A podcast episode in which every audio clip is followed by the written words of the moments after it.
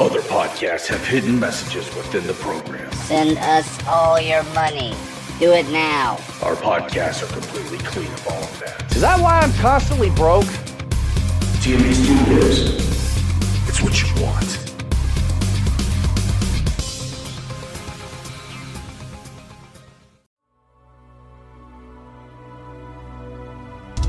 Live from T M B Studios, you are now locked on to the Stovall Wrestling Network. Now, here is the host, the one, the only, Caleb Stovall!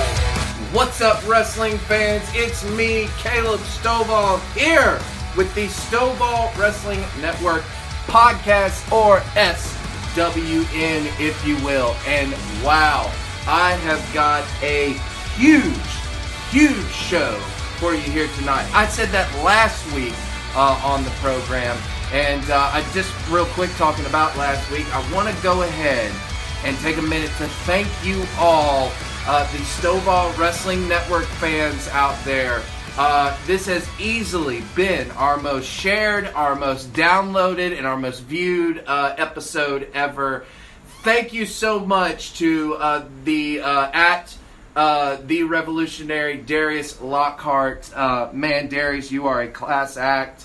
Um, that man is going to go uh, big places and everything like that. And it was uh, awesome that he took time out of his busy schedule uh, to talk to us and everything like that, and to get an exclusive interview for you guys uh, right here on the Stovall Wrestling Network and T M B Studios. And uh, just so much is going on, but I have a huge episode here for you here tonight as well. I'm going to be talking to the international superstars. That's right, one of the most awesome force I've ever seen assembled. Uh, it, we're going to be talking with Blanco Loco, Joey Osborne, the Dream Girl Ellie, and also Zach Cooper.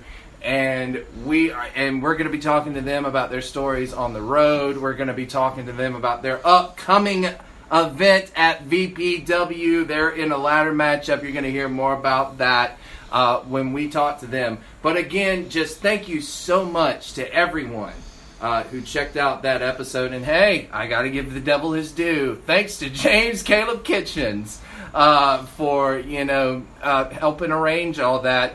And helping arrange this interview. Let's, you know, be, let's, again, let's give credit where credit is due. And uh, speaking of getting no credit, I gotta bring him in right now. His, he is the man of T M B Studios. He- Go ahead and laugh it up. Laugh it up. But here's the thing. I don't even need him to introduce me on this one. I'm going to go ahead and do it myself. He is the man. The man who runs T M B Studios. The man who allows S W N to be on the air. And the man who played devil's advocate to get the international superstars right here tonight. Because I contacted James Caleb Kitchens. And I made sure to see, hey, what else do you have up your sleeve? Hey, you were the one who answered the challenge for Darius. I played devil's advocate, and I got us the international superstars. I, I like. Loco. I bet you can't pull another rabbit out of your hat. I called Loco. Okay, you, you called Loco about? after the fact. No. I called Kitchens. I said, you got another rabbit? Oh, whatever, whatever, whatever. he's, he's trying to play this. He's trying to play this game, folks. But it's not going to play it. But I'm going to go ahead and round myself up and give my usual shtick here. So let me clear my throat. Yeah, I know. Hey, by the way, was that you there talking? Oh, okay. Okay. That's how we're going to go? Okay. All right. All right. All right. You know what? Um, Justin Hancock called and said oh, he'll be more fuck. than glad to take your no! position. I'm just joking.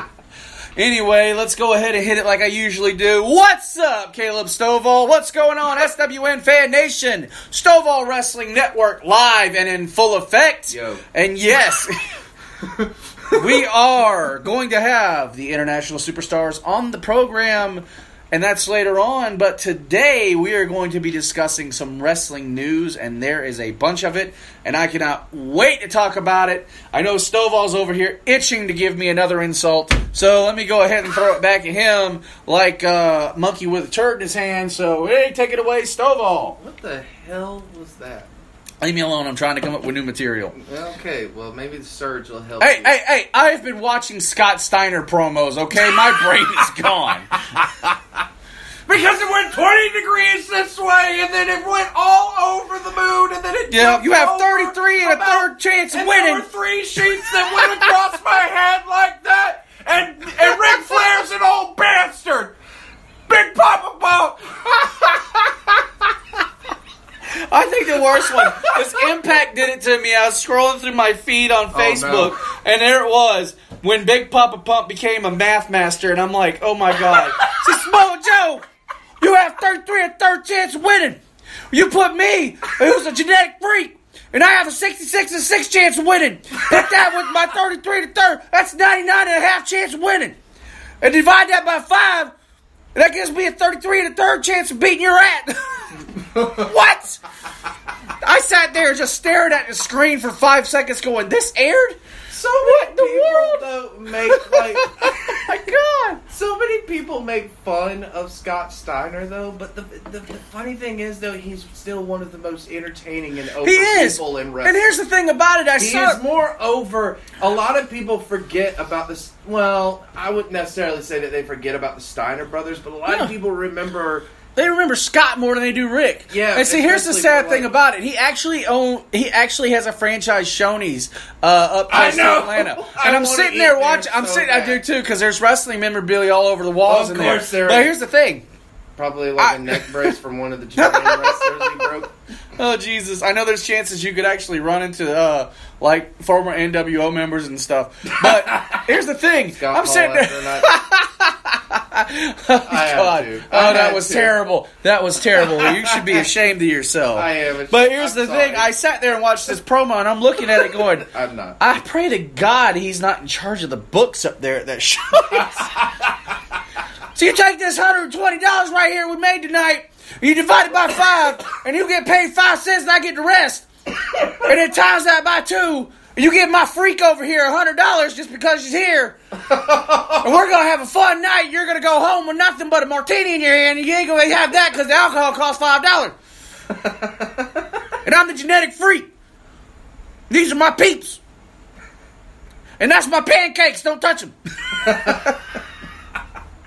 That's terrible. Oh, dear God. I threw it oh, off the rails. Lord. Start this show, please. All right, I'll start it. I'll start it. And let's talk about what's going on in the news of the world of... And,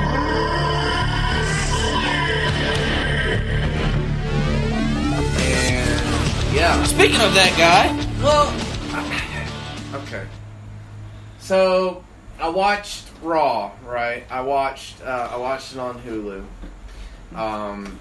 And I, the first thirty minutes of this program, I don't know how anyone got through it. Um, the first thirty minutes. All right, so so here's here's how Raw opened. Okay, Raw opened with the twenty-four seven montage, thus almost saying it was better than the W W E title itself. Now, I get it. It was a joke, okay? I get it. It's still, it was just, it was, oh, it was mind-blowing. And then we don't open up with fireworks or anything because we don't do that anymore, apparently, in W W E, unless it's WrestleMania or Saudi Arabia, apparently. But I digress. So, they opened it up with the W W E twenty-four seven montage. And then the next matchup, I'm not kidding. This was the name of the matchup. Mixed Tag Team Mosh Pit Match. It, I'm not joking. Mosh Pit. Someone up there is listening to metal. I don't know who. I guess sure you didn't book that? I really didn't. I wouldn't book that, Chris. I don't even. So here was. We're going to play some A Day to Remember during this. I don't know, maybe more in Haven's place. It's like it's like Metallica. Oh yeah, Inner Sandman plays. He's like actually he's he starts looking around. Where's Sandman? That's your cue. He's like he's drunk somewhere on like, the truck's inside. She's like, hey, here's the whisper. Like it's calling. But no, no, no. So, anyways, back to this though. So it's it's a mixed tag team mosh pit match. Uh-huh. So here are the here are the rules. All right, first of all, let's go over the contestants, all right? Carmella and R-Truth, of course, and then Drake Maverick and his wife.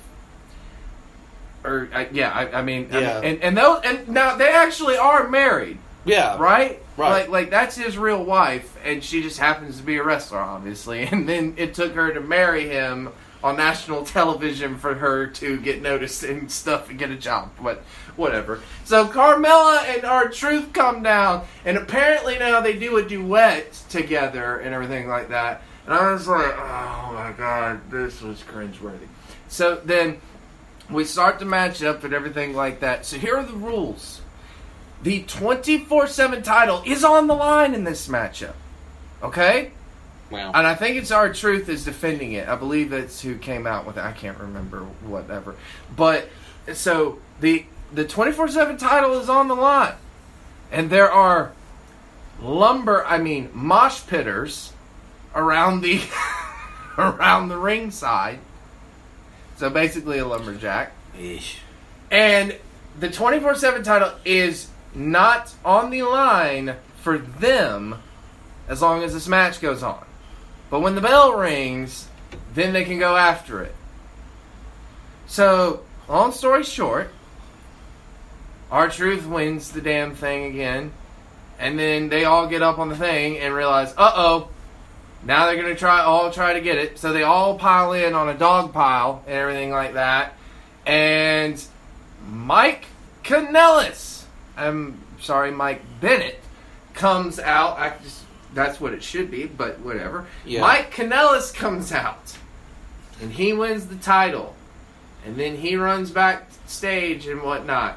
And then what proceeds after that, Chris, was the most cringeworthy segment I have ever seen in my life. No, no, no this... segment right here that I'm about to describe to everyone who has not seen it, uh, that this was more cringeworthy than Mae Young giving birth to a hand. Oh, Jesus. All right. I'm ahead. Not joking. At least in my opinion. There might be others who might think differently. I thought this was more cringeworthy than The Undertaker sacrificing someone to Satan on television. This was this is what happens. He goes in, he hides from everyone, and it's in a damn locker room, and everyone's like trying to get in the doorway, and then his wife Maria walks up and starts getting pregnant pains and everything. Oh, you know, I, guys, pregnant lady coming through. I need to see my husband. Blah blah blah. And so they all leave because they're being respectful of a woman being pregnant. Okay, mm-hmm. Cool, whatever. I get it. I. And, I, I I don't know where to go after this, because here's what she does. She knocks on the door and says, Mike Kanellis, you open up this door right now.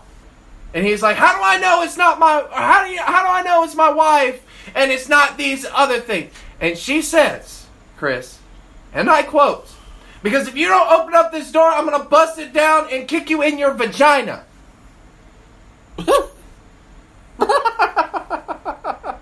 I'm not joking. That was oh literally said on television. Wow. Now, I don't care. It's a line that's used in any other T V show. I get it. But we have not established that we're a T V fourteen thing. And even if we are trying to push that boundary of edginess and whatnot, can we at least do it in a tasteful fucking way? Yeah. I mean, to tell a guy you're going to kick him in his vagina. And then, no, no, no, no, no, no, no, no, no. It gets even better. It gets even better after that. Because I thought, oh, dear God, okay, this is over now. No, it's not. Because we come back from break. This is what we come back to. Them arguing in the thing, and he says, ah, oh, I won this for us, blah, blah, blah. Confessing his love to her, all, all, that, all that good jazz, what you should do with your wife. Mm-hmm. And then she tells him to lay down. Like he does in the bedroom every night. Wow. That's what she said. Wow. Like, like he does in the bedroom every night, or like you do in the bedroom every night, sweetie. And I'm going to pin you. And so she literally stands on top of him, and pregnant belly and all, she is the pre- uh, first ever pregnant champion ever. Wow. Um,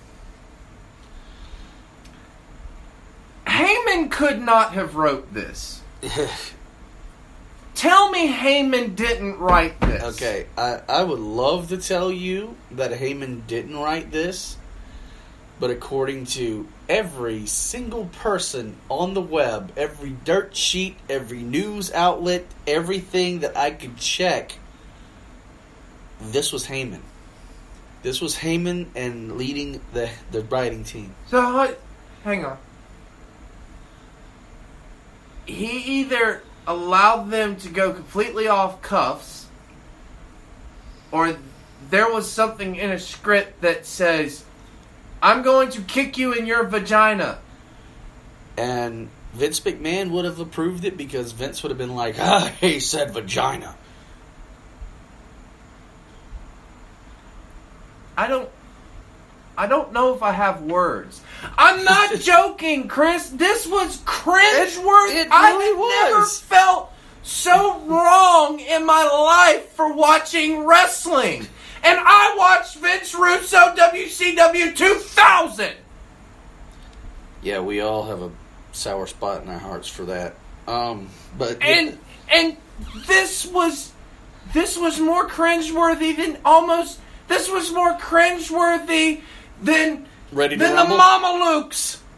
Wow, I said Ready to Rumble. It was more cringeworthy than that. Jesus. What did we see? What was that? And then, and then, no, no, no, no, no. Every segment she had after that, because she had one more, I believe. It was either one or two more. She walked down the motherfucking hallway. And I'm sorry I'm cussing, folks, but she walked down the hallway and was walking around going, pregnant champion, pregnant champion, what are you going to do? Pin me, pin me. And all the superstars are looking there. And then after that, she had another segment where she was with Braun Strowman. Like, she just backed up. Strowman's there. Rawr. And he literally, she was just like, what? She was just like, that's what, that's the problem with you men. You can make the baby all day long, but you can't, but you don't want to take care of it and all that shit. And I went, every segment, it couldn't have... I thought it couldn't get more cringeworthy, and it did. And then she just looks... And, and then she walks off screen, and Braun Strowman, the only reaction he gives is just...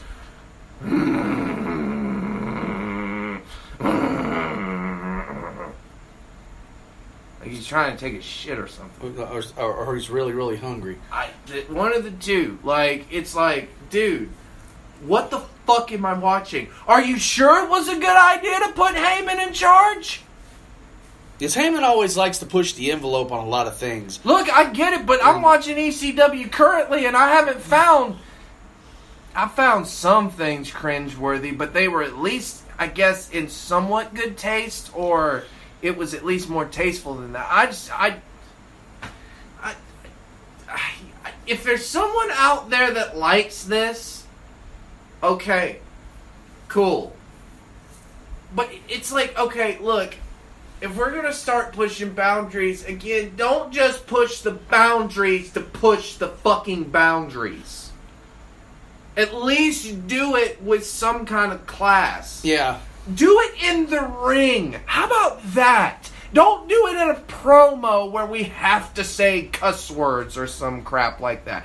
Just do it in the ring. Make the moves a little bit more impactful. Make the story a little bit more hard-hitting. Yep. But don't do that crap.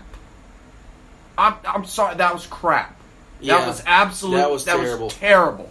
It did nothing for Maria. I can't look at Maria right now. I thought her time in W W E before this was bad. Where she played like an idiot. Which was stupid on her, which was stupid on their part. To, then she goes to Ring of Honor. In fact, let, let's just go down the line with her real quick. Okay. She goes to Impact, where she made a killing in there. Mm-hmm. Like, she, they did great. But actually, they started in Ring of Honor, though. They went to Ring of Honor. Became one of the top heel factions with Adam Cole. Adam Cole, baby! May he rest in peace. Oh, shut up. I had to throw it in there, though. But they they formed the Kingdom and everything like that. Mm-hmm. And then she has this amazing, like, she could cut promos. She sounded great doing them, everything. She looked good and everything. And I love the story with her and Mike and everything like that. It was perfect. And then they even did... They did it so much better in T N A when they had Dixie Carter running that shit and he and those two were there. It still was better than anything I saw within that thirty minutes. Like, that fight... Which, not the thirty minutes... Not not excluding that stupid-ass match, concept match. But yeah. Just that segment alone with Maria and Mike... I, That was the most cringeworthy thing I have ever seen in my life. I'm glad I skipped that. Well, yeah. Then it got... It didn't get better. No. Because then we had a moment of Bliss, who had to mention it, and they're... What are they doing with Nikki Cross? What is this? Apparently nothing. Because all she's doing now is just sitting beside Alexa, just being her butt buddy. And then, but but here was the thing. They did an interesting kind of skit, I guess. Whatever. There was something interesting about this.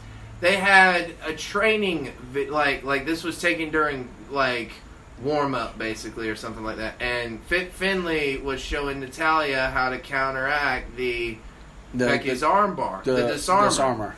And Becky comes in the ring. And she, you know, kicks Finley below the belt and everything like that, saying basically, you try and show her my move and everything like that. And then, like, he, she, like, kind of gets him out of the way. And then, like, she attacks Natalya. And I went, this is interesting. Isn't she supposed to be a face? Yeah, it looks like they're going heel mode for uh, Becky Lynch because anybody know. who attacks Finley... I don't know, because here was the thing. Actually, the way that they kind of played this off was Alexa Bliss was like, wait a minute, y'all condone that? Like, everyone cheered and everything like that. So, I, I mean, I don't know. I think, like, because technically Natalya's the heel going into this. Becky's, like, supposed to be that tweener, I guess. Uh, which I mean is uh, which is good if it's done good. Which I I mean I, I like I like what I like what they've got going on with Natalya yeah. and Becky. But it's Becky and Natalya. It should be good. Yeah. There should be no way that you can fuck that up. Excuse my language. But they're but, using they're using the Moment of Bliss segments to build this feud, which still doesn't make any sense to me. The Moment of Bliss doesn't make sense to me. Period. I don't. I'm not the biggest fan of talk show segments. No. I like... Well, I like them... In W W E, it's it's okay. Because that's just... But here's the thing, like... Because it all started with Piper's Pit, pretty right. much. The problem with that is, though, is that you're just trying it with everyone that you can. Yeah, they had the barbershop, then you had, you had the, the barbershop, Piper's Pit... Uh, um, Talk is Jericho. What was Carli- uh, Carlito had one? Carlito's Cabana. Yeah, Carlito's Cabana. And yeah, like you said, Jericho had the highlight reel. Um, and, just, it, it, but yeah, but that becomes a tired old formula after a while. And it's like, what I don't understand is why, like, a lot of the times they even bother to have interviews. Like... Or even backstage segments at times. Like, it's like when, like, okay, Lucha Underground, for example. They were the best at doing this. Yeah. They would, you know, they would have, like, a backstage scene or something like that. And the announcers, even though, would act like those didn't happen. They would not be like, well, as you could see right there, someone just took a shot at Joey Ryan. Literally shot him with a gun. Yeah. That was a complete police chase and everything like that. So, Like, why doesn't W W E do that sometimes? It, it's it's always, hey, we can see everything. So that if we can see everything, how can someone be sneaky? Yeah, it's crazy. And I don't understand it. it and it's always been, like, I guess, the trope of professional wrestling. I just think it's a formula, though, that needs to change. It's a W W E formula. And, well, and that's it, well okay, well, then, if they, if that's fine, then. It's just, I what I just don't get is whenever someone's cutting a promo, or someone, like, anything backstage is going on, they go to the audience and show, like, the audience watching it. Yeah. When they never used to do that on Raw. No. Like, yeah. what, like why did they start, do, like, what does that do? I don't know. It, it's what is all, it supposed to do? I guess it's supposed to give a realism of, well, this is what you can see when you go to a live event. This is how they experience it. Let's show you how it's experienced. No, it doesn't make any sense. Or maybe they'd go to the fact that we want to see how the fans react. Well, they react just the way everybody else is at home. We're sitting watching it. Exactly. It's, like, so, there's nothing going on. There's nothing for them to react. Exactly. So, I, I don't know. It's just... I don't know. I, I just... I, I think it's... I think it's a tired formula. I like the way N X T does their stuff. You know? Yeah. But that's because it's Triple H in charge, and Vince doesn't have a goddamn say-so in that. Exactly. So, I mean, that's why. So does so does N X T U K.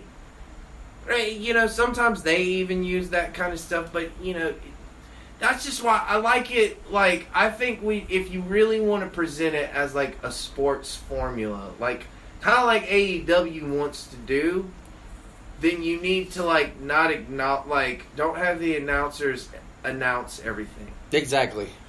You know? Treat like, it like a sport. I guess, but that's not W W E. They want to no. be entertainment. I got it. Like, that's, you know, you've nailed that into the ground and everything like that. But I'm looking for, like, Becky and Natalya, that's a good story. That's a good story right now um, to keep Becky still hot. And it seems like she's still hot because, not literally, but, like, you yeah. know, she, she literally is hot. I just fucked that yeah, up. Yeah, you screwed that up. You just go, just Shut move up. forward. Shut up. It's Botchamania. Shut yeah. up. Thank you, Matthew. Anyways. Anyways. Yeah. I, I, but, you know, SummerSlam is coming up. Um, there are a couple of things I'm look. There are some things I'm looking forward to. Yeah. I'm looking forward to the Demon versus Finn Balor. Is it the Demon King or is it... just Finn? Who knows? Yeah. I don't know. Knows. But, but yeah, the, the Fiend versus Finn... Uh, it's going to be an interesting match. Well, I think it's a good story, and it's a good story to start off with. Yeah. I thought that they should have kept A J face, and I'm like, if you really want to make a good, tasteful, cringe-worthy storyline, one that'll make you cringe in a good way, because there are good cringes, mm-hmm. but one that one that would do good would be have Bray Wyatt the Fiend be that kid's thing, target A J. Who has a family. Yeah. And who is Christian. Yeah. It would make sense, but... But instead we got to put him with the O C Club, and he throws a backstage celebration because they just won the tag team championships random, randomly on Raw and everything like that. Good for them. Cool. Um, but then he has a back... T R. He has a celebration where he jumps on top of the table and starts wrecking everything that has... samurai swords and champagne glass and, like, all of his food, and they just, like, start throwing it and and crap like that. I'm like, what is going on? Who reacts like that in a normal setting? Like, if if, if you actually what? I don't know. Your hand just went up. I know it did. Because I, people can't see it. Yeah, but. I know, but your reaction would tell the story. Um, well, good. I can't say I wouldn't react that way. I probably wouldn't lose my mind. But that doesn't make any sense for A J. I, I just, I'm saying in this context, we're not yeah. talking about your sad life. We're talking oh, about, wow. we're talking about A J's perfect life. Yeah, find a new station to tune into, folks. Anyway, this one's going off the air. Shut up. It's like A J's career. Oh, anyways. No, okay, so he's the United States champion. They're the Raw Tag Team champions. All right, cool, and everything like that. But I just... Uh, I didn't get it. I, I was just like, l- like let's just throw A J with the club again, just for them, just to give him something to do. When you don't have to do that to give him something to do, right? You could have left A J alone for a little bit. I get the, I get the, you know, idea. You still want, you need heels and everything like that, but I just, I would have had the Fiend target A J and target his beliefs. Not not necessarily push it too far, but pushing enough. And that's somewhere, that, that's a way that you can push the edginess and be like, okay, how far can we go with this? How far can we push this, you know? Right. That's okay. That's a tasteful way. But the pregnant thing, no, I'm sorry. I didn't even and, see I didn't even see something that yeah, stupid and, and, in E C W. And even, and, even and, and this is the part that I came into, the, the, the segment with uh, Seth and Brock. Was a little cringeworthy in and of itself. Well, but uh, I mean, why is that? Because I heard well, that I heard that it actually some of it was not as. Uh, I guess um, it was. It was after Seth's match, and right. I know he fought Ziggler. Yeah, and Brock comes down and Brock attacks Seth. He's throwing him in the barricade and everything. The usual shtick.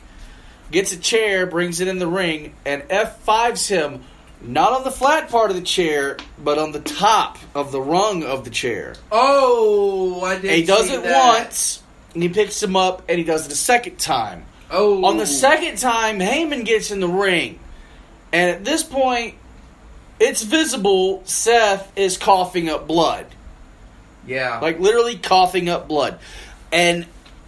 What what made me cringe, I usually don't cringe on stuff like this, but what made it worse was seeing Heyman's face go from... The word of the day is cringe. But seeing Heyman's face go from the advocate to the, oh my God, I'm about to lose my job. And he went to Brock, and he was trying to get Brock to stop. And, I mean, the lines were blurred on this because... I'm not sure if they were trying to play off of reality or what, but at right. this point, there's a ref in the ring, and Brock picks up uh, Rollins again, and again, against Heyman and against the referee, screaming no, throws him on the chair again. Right. And he literally wraps around the chair and bounces off the rung. Right. And lands and's coughing and... Blood's everywhere, and Heyman, they actually have a up-close shot of Heyman. And I read his lips, and he goes, stop it. He's hurt. You were just supposed to put on a show for the fans. You went too far. And then when they get out of the ring, he turns back around. Heyman's covering his face. He looks back at the ring, and he visibly, excuse my language, folks, says, shit. And they walk up the ramp. That was cringeworthy to me. I don't know the full extent of Rollins' injuries or how, how much of this is real or kayfabed or whatnot. Well, but it was enough to where my mother, who watches W W E ceremoniously and tweets about it like crazy, went ahead and sent a tweet out to Vince McMahon, uh, Paul Levesque, Stephanie McMahon, and whoever else you can find in W W E. Levesque. Yeah, Levesque, Levesque, whatever, tomato, tomato, wrestling sucks, and he knows it. Um, they, she sent out a tweet to all of them telling them how much Brock sucks and how much she hates seeing this on T V, especially with kids watching it. Well, see, this is what W W E is going to run into. You can't just change for the sake of changing. Yeah. I mean, God, you should have learned that from, like, okay, it worked in the Attitude Era because it was a different era. Yeah, it was a different time. And while, yes, we have wrestling fans that are basically as the equivalent to comic book fans, you have the majority of the people spending the money and the majority of dressing up are actually twenty to forty-year-olds, okay? I get that. But when you label yourself as a P G promotion, you can't just change it overnight. No, it has to be a slow process. You can't just throw in, hey, a pregnant lady champion.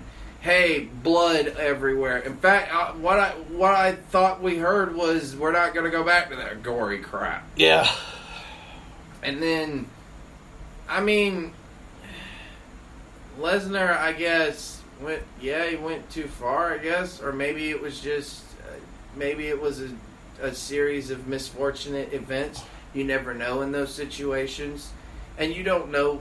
And I mean, it's still, it happened on television. Yeah. So it's like, it's like, I, I don't know, like, every time you see something on television, how can you not just go, yep, that was supposed to happen?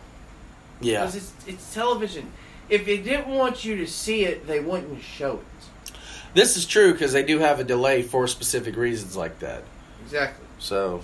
And, you know, I think I got to thinking about this the other way. That's probably why Vince McMahon is so fucking keen on everyone losing their li- or losing, learning their lines and, and choreographing stuff to a T, so that he can know when there's going to be a camera shot, where to place it. He knows when to, um, you know, bleep out something or something like that. If you just go off the cuffs, you don't know what anyone's going to say. This is true. Well, they did a really good job with it during the Attitude Era. Because at that point... Well, that's because you had Stone Cold Steve Austin, who it didn't matter what he said, he was over like Rover. You had The Rock, who just could cut a promo like no other. You had Mankind, who could, you know, just intelligently deliver something and everything like that. Three different ways. Yeah. You had Triple H for all of the... you know, slack he gets. Well, what I'm saying like with that. the with the cursing and all, even when it was live, they had the ability to bleep it because of that delay they had. Well, exactly. I mean, it, and it happens with everything. Like, it's always a delay. There's always a delay because you're streaming and everything like that. Not just yeah. streaming, but like, you know, broadcasting through cable and stuff. Like right. That. But again, I just, I don't see how that's going to increase ratings.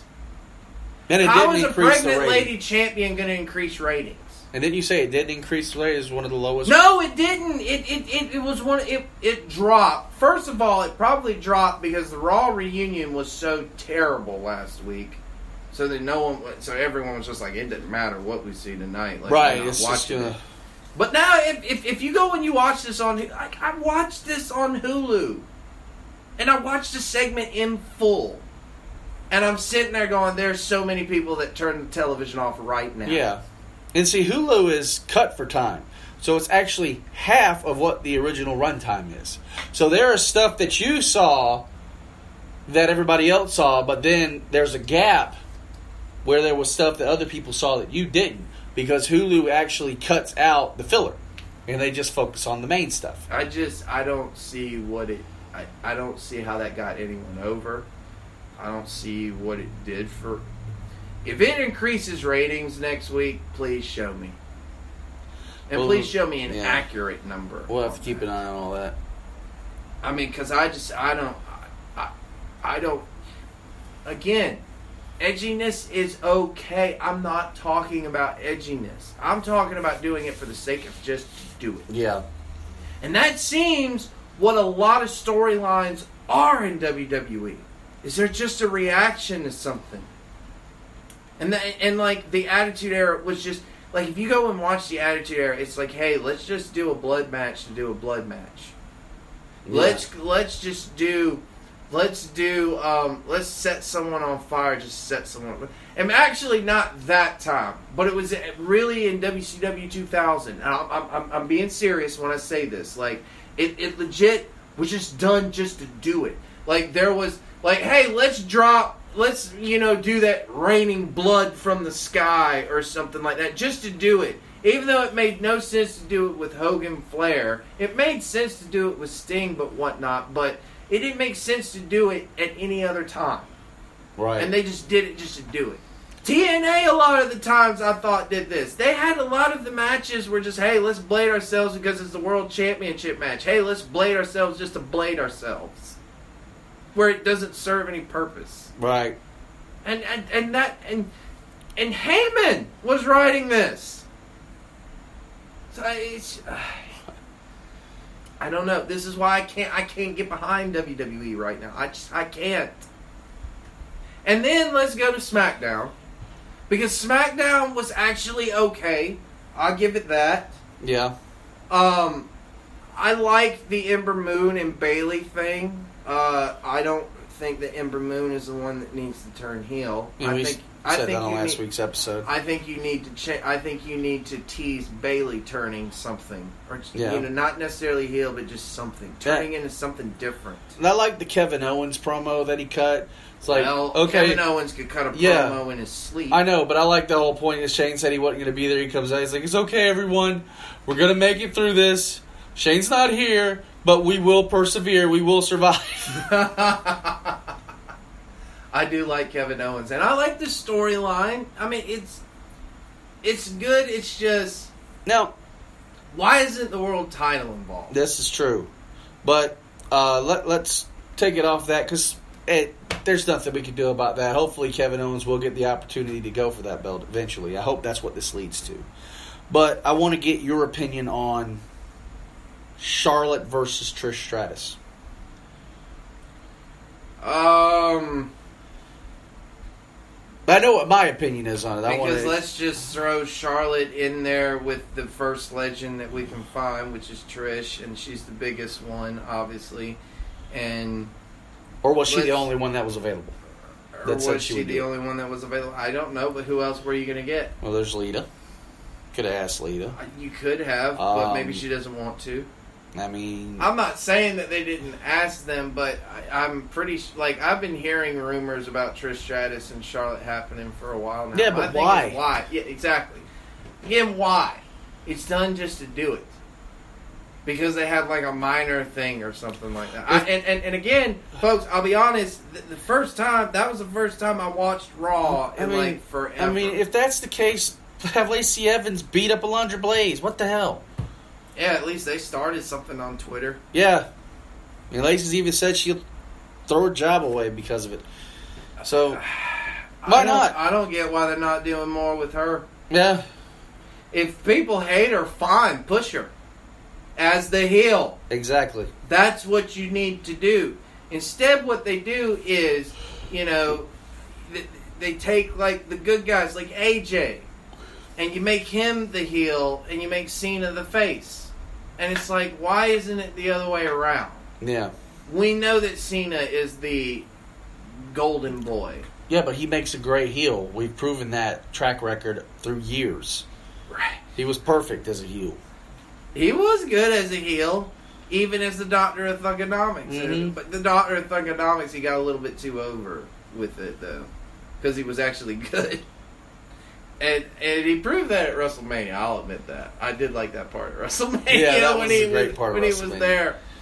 But, I don't know. But then, there was another cringeworthy part on SmackDown. And it was when our guy...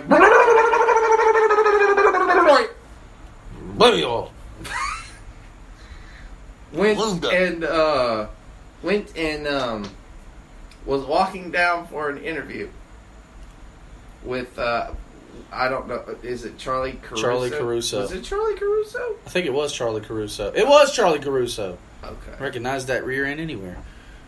Yes, I'm Creepy Chris. Leave me alone. Sad part is I can't say that. Yeah, exactly. Blah blah blah. Exactly. Anyways. But he was walking down. And somehow, he gets trampled by the set. Like, the set falls down on him. Oh my God, Roman! In fact, play the sound clip from it right now. There you go. Like, I don't. You don't even need to see that. I should have played the sound clip earlier for uh, Maria. If I, if I actually, I don't even know if I want that. No, Let, no let's but not just, put that I, on these I, people. I, need, I wanted you to play that. Just uh, it's so okay. Um, I guess you're gonna tell me that Eric Bischoff wrote this one. Yeah. Okay. He already had his official start date. He was in charge of all this. He's the executive producer. Okay, I just, I don't know how I feel about any of this right now. Thank God Roman was lubed up before this fell, so he survived. Oh my God, that was just wrong. Well, he's covered in baby oil for Vince. What do you expect? Brains. Brains? Roman brains. said Reigns, but whatever. It sounds whatever. Like Reigns, whatever. I just, I, dude, I can't do W W E right now, I guess. I just, I can't even do it with this Heyman and Bischoff uh, era right now. Someone's got to show me something really good in, soon, because right now, you have, there is no momentum no, for W W E. The more they keep doing stuff, the more they keep changing shit, the more they keep losing momentum. Right, and and it's terrible. It's getting to the point where the only reason why I even watch Raw and SmackDown, and it's in snippets, is so I can talk about it here on this program with Caleb. It used to be I every Monday night and every Thursday night, I was in front of the T V. I was watching Raw. I was watching SmackDown. I was interested in what was going on. Not anymore. It's terrible. Because we haven't... The only stories that I like are... I like anything The Fiend right now. Fiend yeah. is beautiful. Obviously, N X T is good. But again, it's under the W W E banner. Yeah. It still is under that banner. And that's what pisses me off. That's why when when it gets so much publicity and everything like that, I'm just like... I mean, I like N X T. And I, again... I still will, I'll say this till the day I die. N X T New Orleans was one of the best pay-per-views I've seen from W W E in years. Yeah. That that's, was what WrestleMania should have that's been. That's not just opinion, folks. That's common known fact. I mean, seriously, go back from front to back. That show could not have been any better. It felt like a Super Bowl. It felt like it felt like a WrestleMania type N X T.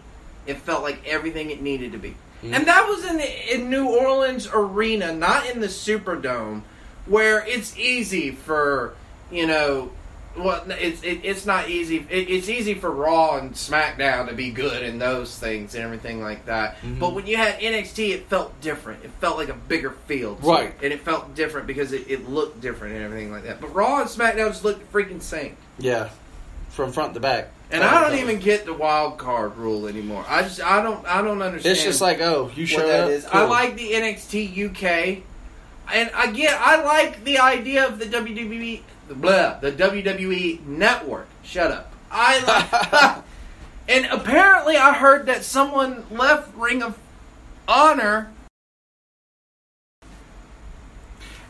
and it was someone that was actually, like, really important. Like, I think they handled um, some stuff for Honor Club and everything like that. And they were hired to help uh, work with the network, I believe. Yeah. So what I'm hoping what that does is what they need someone who has T V knowledge at scheduling things and, like, actually, like, sticking with shows. Because I, I just never understood that, why, like, they get rid of their own programs. Like, holy foley. All right, I get what it might be a silly idea to a lot, but I thought it was genuinely actually funny. Yeah. First of all, it's Mick Foley. He is an interesting dude, as it is. He listens to Christmas carols twenty-four seven, so, I mean. Wow. Not joking. Didn't know that. I didn't know if that was somebody's. I don't know if that's something that somebody wrote in or something, but I can believe it. Yeah.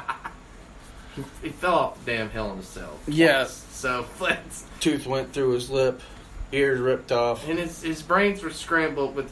We're getting off subject. Yeah, we're getting off subject. But, thanks, Rock!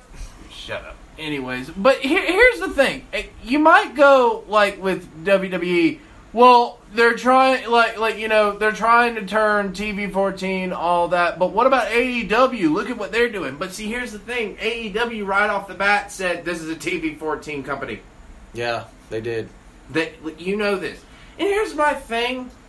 They're airing, I'm assuming it's going to be at eight o'clock when they launch, right? Right? Yeah. It's either going to be eight or nine. Raw was always nine o'clock back in the day. Now it's eight o'clock for three hours and stuff like that.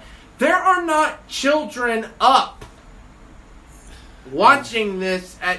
I had a curfew as a child. I don't yeah. know about all of you out there, but I had a curfew. And it didn't matter what was on, if, if my favorite show was on or whatnot, it was no school night. Go to bed. So how is it that children are watching this during prime time? I get that they're there at the arenas, that's a different thing. That's a one night thing and the parents make an exception. Yeah, but to watch it on T V, even I was told, go to bed. Go to bed. So, how do they get, like... It might as well not be P G. That's why it worked so well in the Attitude Era. Yeah, because it was two hours, and it was nine to eleven. Exactly. And that's and, and there weren't any kids that were up that no. time. I mean, if, if the kids were up, that was on parents then. That's why it was called Raw. Well, exactly. But now it's, I don't know what it is. I, I truly do not know what I saw on Monday Night Raw. Might as well call it K Y now because it's protected. Oh, dear God. Anyways, but, I mean, A E W, yeah, they're doing that stuff, but I just, like... They're doing it at least somewhat tasteful. I'll admit they've had cringeworthy yeah, things on there. I thought that, you know, Nakazawa thing, or, or Kazawa? Nakazawa? Yeah. Nakazawa. Nakazawa. It? Nakazawa. Yeah. Nakazawa. Nakazawa. you, we've been watching way too much The Elite. Yeah, we, we have problems. Anyway, but, I mean, like, he removed F T R. A thong from himself. Like, he took off a thong. And that's part of his friggin' finisher. Ugh. So, I mean, that that's cringeworthy to me. If, yeah. If, hey, if you like that stuff, that's okay. I don't. I don't particularly like that. I just think, especially if your motto is, I want to present a sports-based reality product. Yeah. You cannot do it if people are removing thongs from themselves, using it as finishers, then using Legos in the damn match. Than doing that kind of stuff. Now, the Moxley and Janela thing, you knew that that was going to be something crazy. Because yeah. it's those two. You know that when All Out happens, Kenny Omega and Moxley are going to try something crazy as shit that should put up, like, don't try this at home. Agreed. Because it's Moxley and Omega. Two of the most creative minds I've ever seen in the business. Think of what they're going to do. Speaking of Moxley, he is undefeated in that G one Climax tournament in New Japan right now. Yeah, I did see is that. Is that not insane? That is crazy because I don't I don't think really any American in the history of, you know, New Japan has, has ever, ever gone no. undefeated. No. They've never made it to the finals. I don't. Well, no, A J no. didn't even make it to the finals. No. And now here we are with Jon Moxley, who is going undefeated and is basically trailblazing through. So it makes you wonder, is the plan for him to win this damn thing? If he does, then that means he would headline the Tokyo Dome at uh, Wrestle Kingdom. Which is crazy. Their WrestleMania pay-per-view. So they would have an... Think about this. They would have an A E W person headlining at the Tokyo Dome. Mm-hmm. Because whether or not they make him undefeated in that shit or whatnot, it's still going to be recognized as A E W. Yeah, truth on that one. And it's just the fact that it's Moxley. And, that's you know, crazy. It's, it's history if it happens. That's crazy. Could so, we, he would be the first ever person to go undefeated in the G one Climax. I believe. If I'm wrong on that one, there's been like twenty-five of these, right? Yeah. I don't think anybody's ever been undefeated in it all no, the way through. I don't believe and so. And I don't, I don't know many Americans who've won the G one Climax. What I don't understand is having the champion itself in there. Mm-mm. Like why? Like Omega was in the tournament and he was he was world champion at the time, and I sat there going, "Why is he in this? Like, what is what does he have to win if you know he wins this tournament? Is it oh you get the night off on Tokyo Dome or something like that? Because that would just be stupid. Or it's just to prove a point that he's just that good." That, that could, might have been what they do, but no, I've seen like other champions like that's what I'm saying. It might just Okada be Okada like, was in the damn thing, and he was the champion. That was before he fought um, Omega. Well, that's what I'm saying is it could just be a well, it's the G one Climax. I win this, I'm one of the best. I, I've got the championship. Let's win this and prove that I'm just more superior than everybody else in this tournament. I I, I disagree with that. Well, we don't know the thought process behind that, the Japanese. I, well, I don't know if that is the thought process, but if that is the thought process, I I don't I think that's kind of redundant. You're the champion. You are. That's my thing. It doesn't matter, and that's what the narrative always should be when it comes to a title. is, because I remember this um, in Ring of Honor, right? Mm-hmm. Now, Mike Hawkwood, may may rest in peace, um, because I, I, I've covered, you know, Raycom games and stuff like that on uh, on um, uh, W F X G. Right. And I didn't realize he was, like, one of their head announcers for years for the Raycom basketball thing. So, uh, may he rest in peace. Uh, he wasn't the best wrestling announcer. He was better. He could have. He could have gotten better had he learned it more and yeah, actually and honed the craft. But he actually had a good voice and everything like that. And so, like, I see why they wanted him uh, and stuff like that.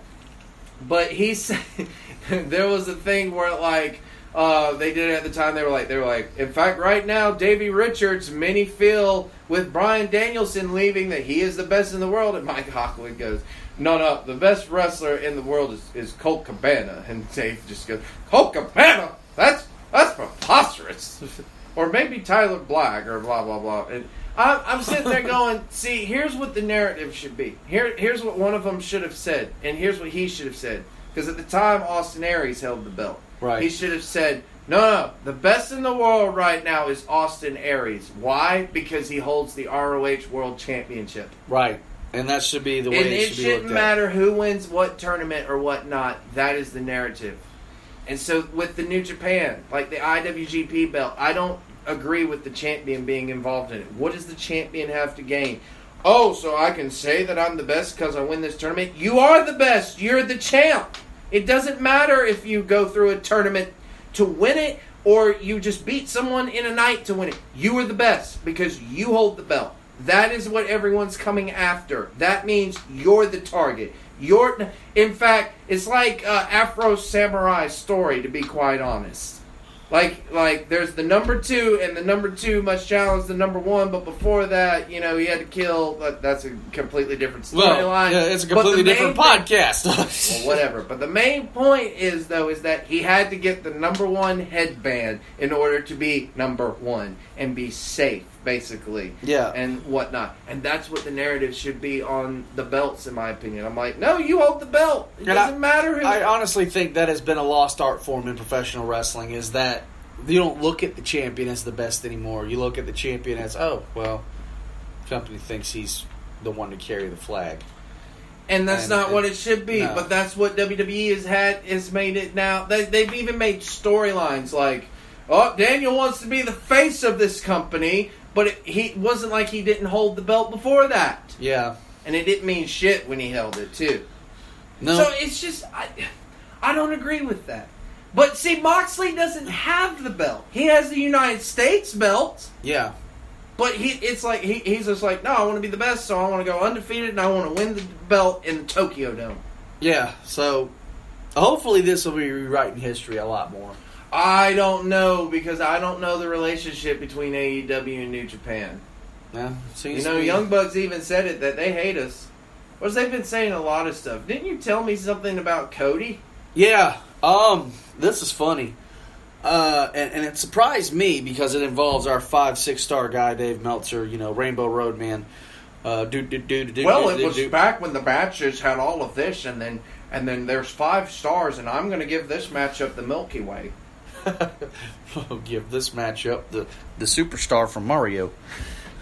It's invincible. It'll be like the Rainbow Road theme song plays all over this matchup. That's how much this got with Kenny Omega and Okada, because it was in the Tokyo Dome, and it was better than Ric Flair and Ricky Steamboat. Fuck you. Yeah, but anyway, um, I'm saying it wasn't it wasn't a bad match. I love the matchup, but it was not better than any of those matches. Yeah. Okay, so. We go back to the C M Punk thing. C M Punk, you know, is going to be at StarCast three. C M Punk! C M Punk! Okay, he's announced for StarCast three. Rumor mill's flying all over the place. We've even discussed it on here. Punk coming in at All Out. Or, or even on the first episode of T N T for A E W. Well, I've heard, um, and, and, and I thought I saw something that, like, Cody said that he'll probably go to W W E. Yes, and this is part of what uh, is discussed on here. Um, there was an article uh, that was written. Uh, it was C M Punk made the statement that he was offered a contract to A E W right. a couple of times, but the way it was offered, he didn't feel was professional because they offered it via text message and there was no real number involved. So, okay, so Cody talks about he thinks that C M Punk might be going to W W E. But at the same time, he also says, I feel Punk's words were misquoted. I know a bunch of us have talked to him a couple of times. I have texted him, but at least one of us has seen him in person and made an offer. With that being said, he tweeted this. And then the guy who wrote this article came on and said he was not misquoted. And someone asked why. He goes, because I'm the one who interviewed him and wrote the article.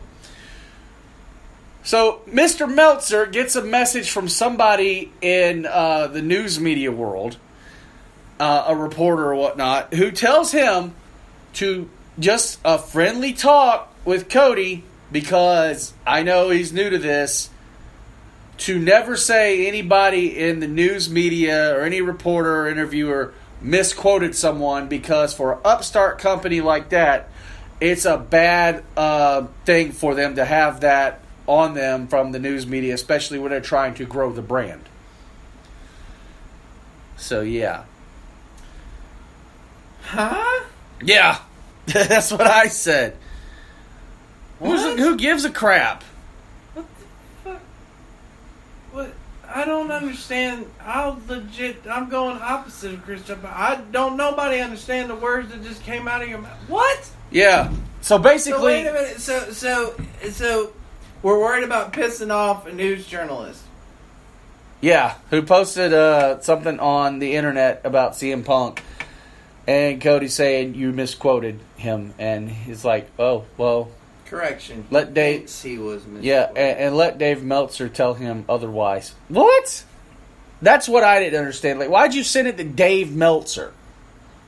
Cody's on the internet. Why didn't you just send him the message and be like, "Hey, you may want to be careful to not say you mis somebody misquoted somebody. It could rub off wrong on the news media, and, and you know the people trying to help boost your." Brand and everything, but you send it to Dave Meltzer, a man who is synonymous with B S in the wrestling business. Beyond. Yeah, uh, beyond six stars. So, that's what I don't get. Ed says storylines are going to happen, and I'm sitting there just like, there are people in W W E currently that work there that don't know what they're doing day in and day out. How is it that you know what they're doing? Yeah, this is true. Or or your commentary on uh, what, New Japan. What does it matter if he pissed off a reporter saying he misquoted something? It's professional wrestling. It's not like it's the freaking White House and, you know, Donald Trump sitting there saying, I think and you misquoted me. It's not like me. We haven't always, we, it, you know, because wrestling has always been such a media darling. I mean... A media journalist yeah, darling. And, and here's the thing, is I looked at this, and, and not to jump, you know, over to something different, but... Trump's looking at reporters going, you're fake news and you're fake news, and nobody's saying squat to him, but all of a sudden Cody Rhodes says somebody was misquoted, and all of a sudden he's the bad guy. Wow! Well, first of all... I'm not bringing before, the political in. Yeah, I was just, about to say... But before, I'm just saying... I'm, I'm, no, I'm telling listeners out there, if I get any Trump tweets or anything like that, or Facebook posts on that, I'm just going to be like, nope, you're blocked. Like, or just forward it to Chris, and I'll be like, okay... Too. That's but it true. was just it was just an example I was using because... He's hated already. Yeah. It was just an example I was using. I wasn't trying to go political on it. It's just the fact that I find it funny that we make a big uproar because Cody said... Uh, no, well, we're not making a big up... I don't see anyone making a big uproar about it except Dave Meltzer. Dave Meltzer of the Wrestling Observer. What would the mainframe say about this? Oh. Mm, does not compute. Okay, that too. All right, well, never mind then. Well, I I don't know what. There's nothing to say. There's nothing to say about it. Who cares? But I, it to it's, me, it, it's not like okay. Oh, so that one journalist bashes him. Yeah. Oh yeah, like he hasn't. That they haven't got like Forbes lists, and, and, E S P N covering them, and everything like and that. And here's even the bigger, sadder part with the Dave Meltzer bit is that. Every time somebody says they do believe that C M Punk is going to take an offer or something, he's the first one to spot up and be like, no, he's not. No, no, I actually talked to someone. He's not going to be in Chicago. He's going to be in Illinois, or he's going to be in Las Vegas that night. He's going to do the Sin City bit for a night or some shit like that. In fact, I, I've actually heard that he's going to not be on Straight Edge anymore. He's actually going to break that for a night. Uh, and it's actually going to be a storyline. They're going to shoot it. And it's not going to be for W W E, and it's not going to be for A E W. It's going to be for the U F C, and it's going to be him challenging Brock Lesnar out there so that we can have that fight in U F C and draw big money. Yeah, no, that ain't happening. If that happened, let's just say, like, uh, in a weird world, that happened. I'm just saying, did I nail it right there? Yeah, you nailed it. You nailed it perfectly. I, I, I, but let's just I, say, I, if, just saying, if that comes true, swear to God, somebody needs to give you freaking royalties. Somebody needs to call Dana White and be like, yeah, he booked that shit months ago. Right, right. I, I gave you that idea, motherfucker. Pay me. You don't pay your... It, but whatever. Yeah. Anyways, yeah, that's Charter City. Anyway. Wrong. Touche on the plug there. All right. Anyways, but... Like Bluetooth. I, I just... I, I, oh, oh, God, no. We are not starting this program off like they did on What Happened When. No. No, anyways. uh, but... Yeah, I, here's the thing.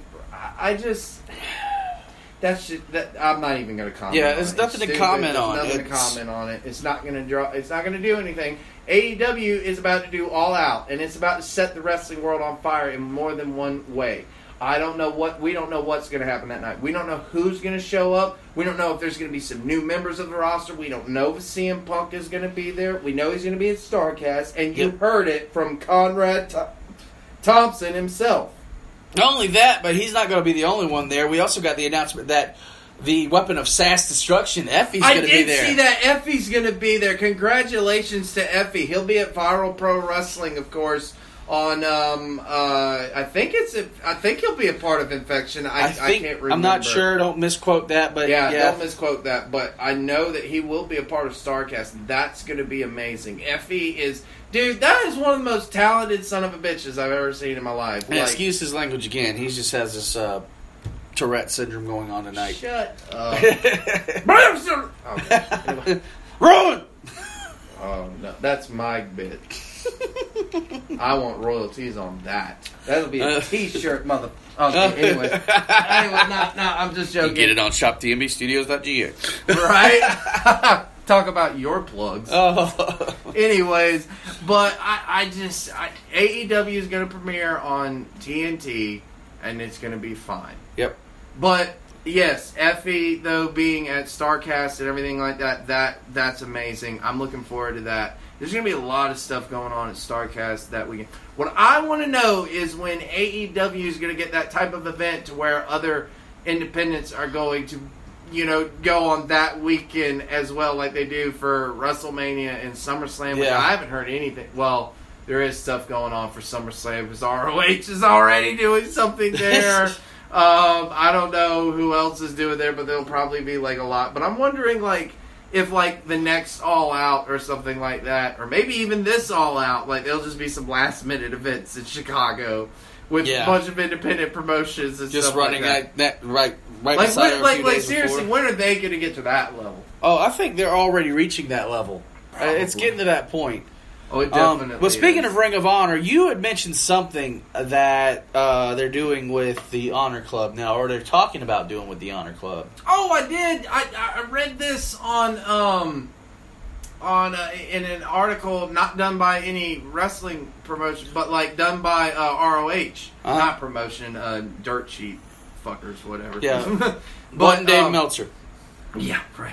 But I, I did read something about that. I, I read like um, Ring of Honor is going to do uh, where for Honor Club members, you don't have to wait for the episode to come out a week after, or you don't have to wait for them to like edit it and stuff like that. No, they're going to do live events on Honor Club in their entirety. So like. So, like, the T V uh, filming that we went to in Atlanta, right? Mm-hmm. Now they're going to show that in its entirety on the Honor Club side. Nice. That'll be different. That's actually something completely different from anything in the wrestling business at the moment. But it is. do you think it's a good strategy to get some more people on Honor Club? I'm not really sure.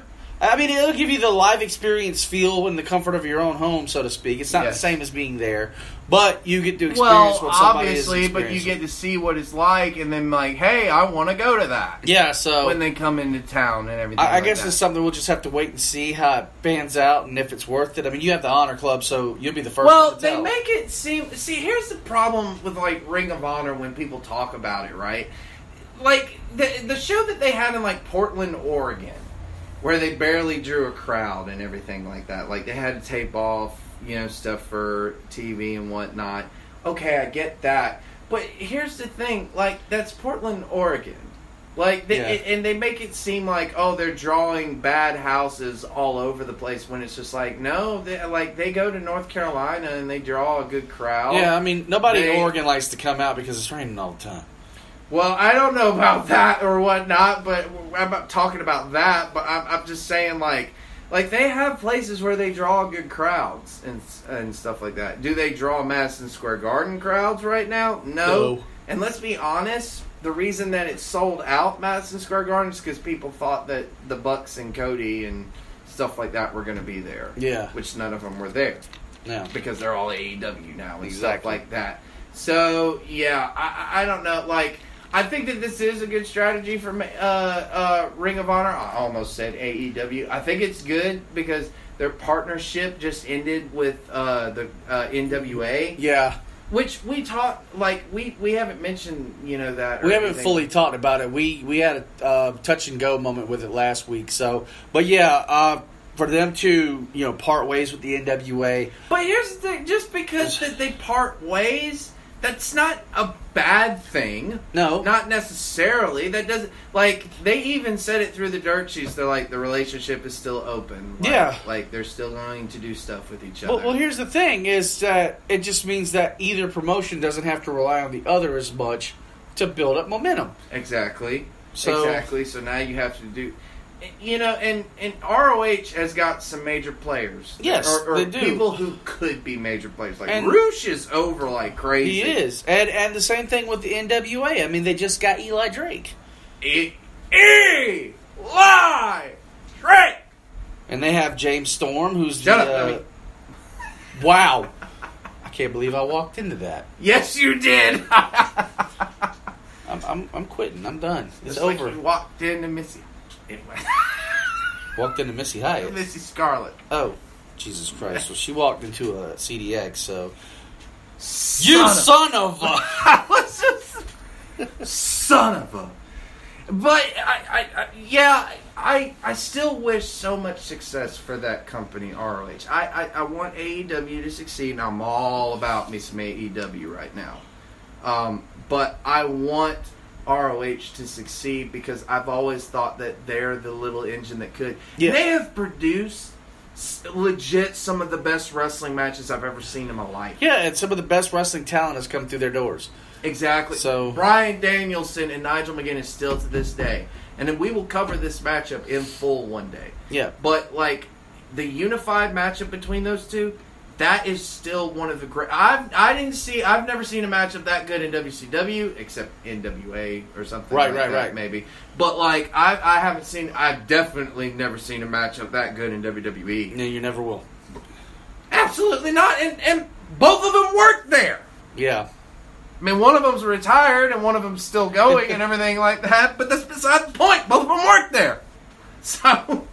I've, I've, I've just always wanted that. And, and when I saw their show in Atlanta, I really wanted them to succeed. I was like, right. This is amazing. Everyone needs to watch this. This is actually good. And that was when we didn't have the Bucks and Cody. Like, I didn't get those guys. We got a bunch of people I didn't think are that big of draws necessarily, but they but they put on a show like they were. Yeah, like the like the Nick Aldis and P J Black match. I was just like, I wouldn't necessarily think that they would draw that big, but man, they put on a hell of a matchup, and it was definitely an old school like N W A style matchup mixed with like modern wrestling, mm-hmm. and it was amazing. But is, is this a sign though that the N W A is getting ready for its own stuff. And I do believe that's the case. I do believe that the N W A is getting ready to come back in full swing, which is great. I mean, uh, it's been a long time coming. It and has, Billy Corgan is really... Well, really, what do they have planned? Yeah, that's the question. That begs the question. What do they have? Because A E W is already on the place that would carry N W A. And who's to say...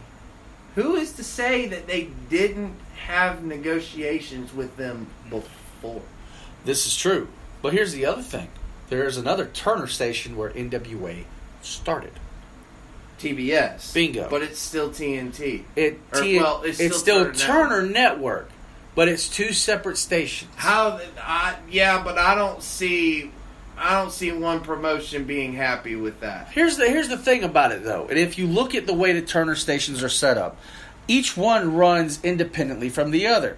T B S runs independently from T N T. Yeah, T B S Cartoon is Network more, is a is a comedy network. It's more comedy, and uh, it does have some reality-based stuff to it. But at the same time... It's definitely comedy, though. Yeah, it, it that's where their tagline's very funny. Um, but who's to say that they can't have a serious tone with N W A on Saturday well, nights? Well, I, which, I mean, that would be great. I just, I don't, I don't know. That's a very, that's a very tricky. Yeah, it is. It's a very, it's, very it's a very, thi- but there's other networks too. Exactly. And I believe, so, I believe a lot. See, here's what's going to happen is when T N T shows that it's successful with A E W launching it. By the way, here's how much A E, here's how much T N T, I should say, believes in A E W. There was a shot of someone uh, listening on X M radio, and it had um, the, it had A E W on T N T live Wednesday, October second. I went, oh my god, they're launching it! Like they're they're playing commercials on X M radio. They've got commercials playing during the N B A Finals. They've got uh, commercials going on all throughout the day. Yep, not just. Like one time a day, but they've got all throughout the fucking day, and it's just it's insane right now. So they truly believe in this product right now, everything like that. So, and that's good for them. But then if you add in T B S at the same time, who is owned by the same people, I just I don't know if I would go down that slope. But I don't know. But what I'm thinking is is that they're going to show how successful they are with the launch of A E W on T N T, and then other stations are going to go, well, Fox is going to have SmackDown yep. on there. Now, I don't care if W W E sucks right now. The minute you launch on Fox, you're going to have a it's going to ha- it's going to get pretty successful again. Yes. And everything like that. How successful, we don't know. But when you do that, it's going to gain an even bigger audience. Mm-hmm. And then you're going to have, like, A E W and stuff like that over here. And then there are going to be other networks that are going to be, hey, what is this wrestling thing? We need to get involved in it. Uh, okay, so W W E's taken up by Fox and U S A. A E W's taken up by T N T. N W A. Okay, that one, that's one. We could look at that one. Yeah. But wait a minute. They're, they might be taken by then or something like that. Or they you might be have... nothing. But wait a minute. Here is R O H. They're owned by Sinclair. We can get them out of that. That's cool. Well, here's R O H. Here's Impact Wrestling. Yeah. Here's P W X, even if it's still going then. Mm-hmm. You know? Here's all of this other stuff. Hey, we could launch our own wrestling, you know, thing. You know, like, a T V station could do that again. You might think that that's bad on, like, the surface and from, like, past stuff with Turner and stuff like that doing it, but who knows? Yeah, the, the landscape has changed a lot when it comes to the professional wrestling business. It definitely has. It, and speaking of Impact, um, one of the things that they did, you coach, they, la- they, they launched the uh, Global Wrestling Network app, which is now Impact Plus. Impact Plus. Yes. And they have an event coming up as well. Uh, this Friday, actually, well, it, it'll be this past Friday. We're recording this early, but it'll be this past Friday um, on Impact Plus. So this is like something a little different. Well, haven't they been doing that for a while now? I think now? They've done that. They had the exclusive events on there. Exactly. Plus, it's Unbreakable, I think is the name of the event. That's funny. Wasn't there already a pay-per-view with T N A that was that? I think so. But... I mean, they're doing their thing, and, and from what I'm hearing, there's talks that they're going to be looking for a new network, because let's face it, you can't do anything on a hunting network. Wrestling doesn't belong there. Why'd it go there in the first place? Well, that and no one has it in the first place. Yeah, so. But there's a matchup that's going to be taking place on this event that a lot of people in the wrestling community are buzzing about. And it features Don't our fun-loving, spitting man, Sami Callihan. Don't say it. Uh, versus Tessa Blanchard. Okay. Um, Baby! Oh, my God. You... I had to do it. I had to. It's, it's, it's part of my shtick, man. If I don't do it, Tessa won't come in here and beat me up eventually. I'm going to allow it just for that fact. But anyways, this, this matchup is for number one contendership, the Impact Wrestling Championship. What? They're actually doing it? Yeah. And they already did a thing on social media where they showed video of Tessa Blanchard transitioning into intergender wrestling. And it started with her wrestling Joey Ryan on a one-night-only event. Um, alright. I mean, if anyone is the perfect face to do it right now, she would be it. Yeah. I guess. Well, she doesn't like her dad in the face. Oh my God, now she definitely... She's gonna kill me. I'm gonna if her boyfriend doesn't do it first. Oh. Okay, whatever. Anyways, so... But yeah, this is history in the making, uh, to a certain degree. Well, I mean, is it good? Is it bad? I don't know if it's... I can't tell. I'm looking forward to it because yeah. the matches have been awesome. But now it looks like you're just... You found something that's hot. Now you're trying to run it into the ground. Now they did that with the Aces and Eights. Now they did that with the Eddie Edwards ball bat situation with Sami Callihan. Yeah, that they did. Now Sami Callihan is like uber heel. And Eddie Edwards is Tommy Dreamer two point oh. Oh, well, he, he's Tommy Dreamer and Sandman's love child. People. Okay, so... If, like, like I swear, I, I saw him, like, biting someone recently or well, something Well, he used like to be that. One of the wolves. Come on. The American Wolves was actually a good tag team that didn't need friggin' all these stupid vignettes and everything. I like mean, that. I really want Impact to kind of change the way it, they're, they're they're focusing on things. And one of the things I did see... Because they wanted to okay, look like Lucha so, Underground? So, yeah, that's sad. Um, but here's the other thing about Lucha it. Underground is no longer exists. No. But uh, here's another thing I saw. I saw a promo on social media, and they showed this guy walking through the woods with a shovel. It's for Impact. And he starts digging up a hole, and... Then the hole, there's a like a burlap sack. And he pull, reaches in, pulls out the burlap sack, and it's this chain-linked headgear. And you see the guy walk so up. Chains is coming out? No, this is an actual wrestler. Oh! Um, terrible. Sorry about that. Uh, but here's what the thing. Going that far, he, you he walks dick. Off camera, and the camera's pointed Kids. Up. Touche. Um, but the camera's pointing up at the sky, and the next thing you see is a face come over the camera with this headgear on. And I slowed it down just to see who it was because it was so quick. And it's Petey Williams.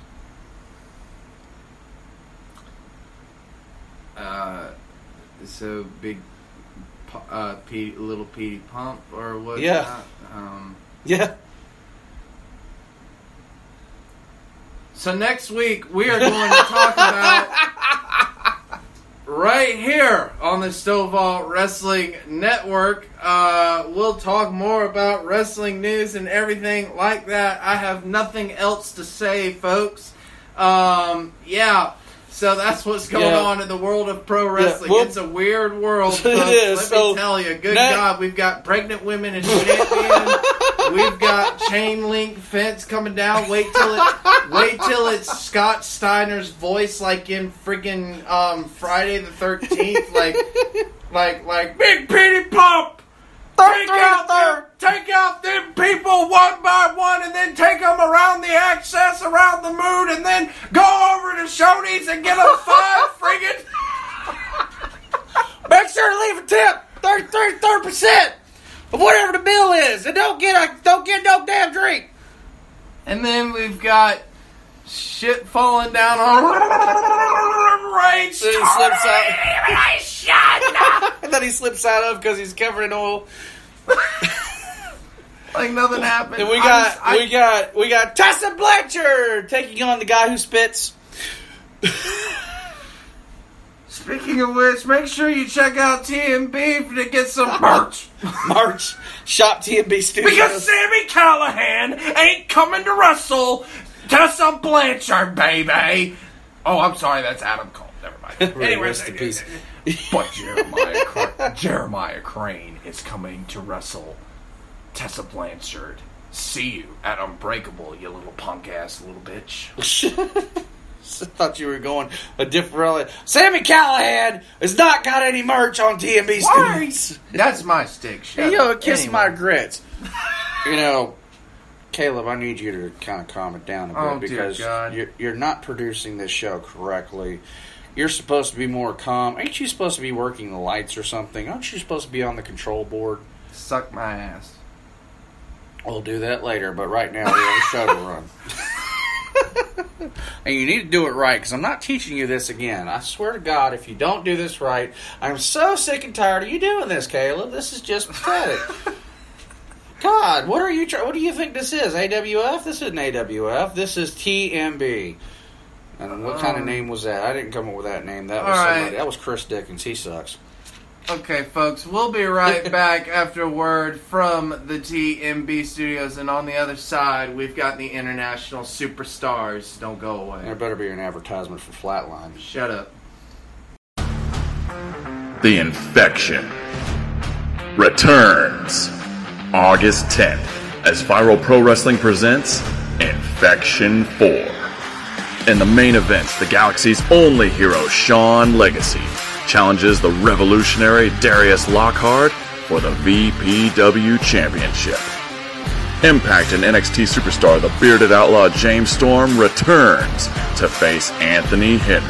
Plus, six more action-packed matches, including a massive Fatal four-way Tag Team Ladder Match. August tenth at Sweetwater Gym in Thompson, Georgia. Tickets start at only eleven dollars and can be purchased at v p w dot ticketbud dot com. Don't miss out on the biggest title match in Georgia wrestling history. Viral Pro Wrestling. Get infected. You are listening to the Stovall Wrestling Network on T M B Studios.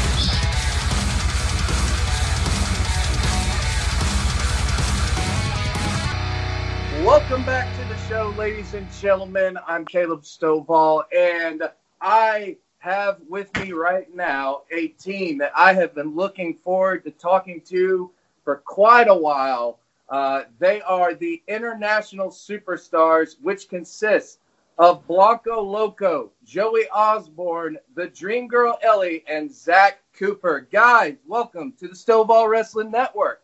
How's it going? How are you? Hi. Hello. Uh, it's going good. So what what are y'all uh, up to right now? Because I know y'all do a lot of traveling. Uh, so are y'all on the road right now, or uh, what, what are y'all doing? Um, currently we're at A C W, and uh, Zach's getting ready to have a death match against Death Proof Aaron Epic. Oh, oh my God. Yeah. That's going to be something to look forward to seeing. That's very much. Wow. Yeah, I'm excited. Yay. Well, I bet. He basically just had that like reaction of like, I'm gonna die. Yes. It's kind of what he said the other day. To be honest. I said, I've been, I've been talking about dying for this match like two weeks now. So that's that's what your that's your natural reaction to every match, pretty much. Yeah, I'm gonna die. Why not? Yeah. You're in a death match. Woo! That is awesome. Oh well, you know, I, I've got to ask you guys um, because when you look at uh, the four of y'all. You know, if if you look on paper, you know, you guys look totally different from each other. Like, like it, it looks like, you know, I, like how did y'all come to form, uh, I guess, this unit of y'all's? Uh, I mean, originally just started off with me and Joey Osborne. Um, us beating the hell out of each other for months upon months upon months. And then uh, finally we just got tired of beating each other up, so we decided to beat other people up together. Yeah, yeah. yeah. That's usually how it works. Yeah, that is pretty much how it works. Um, uh, and then, then uh, uh, going to your comment about how all of us look different, that's what makes this team so good. You know, we've got Zach, who is like behemoth. He's a behemoth. He's a brick bleep house, as we say in England. I won't swear because I might get punched by Blanco. You've got me, who's and technical. You've got Blanco, who is like high flying as all hell. And then you have Eddie, who quite obviously is a female, but she what? also... Yeah. No, yeah, I'm not touching that, because the, the last time Ellie was anywhere near me, she almost beat the crap out of me. She wrestles the guys, and she makes them tap. Yeah, I was going to say, she just made Chance Riser tap uh, this past Saturday at uh, Palmetto Championship Wrestling. I was there. Oh, really? Yeah. Wow, yeah. Way to go, Ellie. Thanks. She's our security on the road. Yeah. I'm guessing, like, like, like she's the brains behind all of y'all. She's the brawn. You didn't just hear no. that. Excuse me. Sorry. Excuse me. Sorry. It's a four-person effort. Let's keep it politically yeah. correct like that. It's like a seventy percent ten ten foot. I'm seventy percent of it. You okay? That is that is tremendous. I've also noticed, uh, uh, Loco, you like to pull out Pikachu a lot as well. Oh, when you're wrestling. How the hell did that start?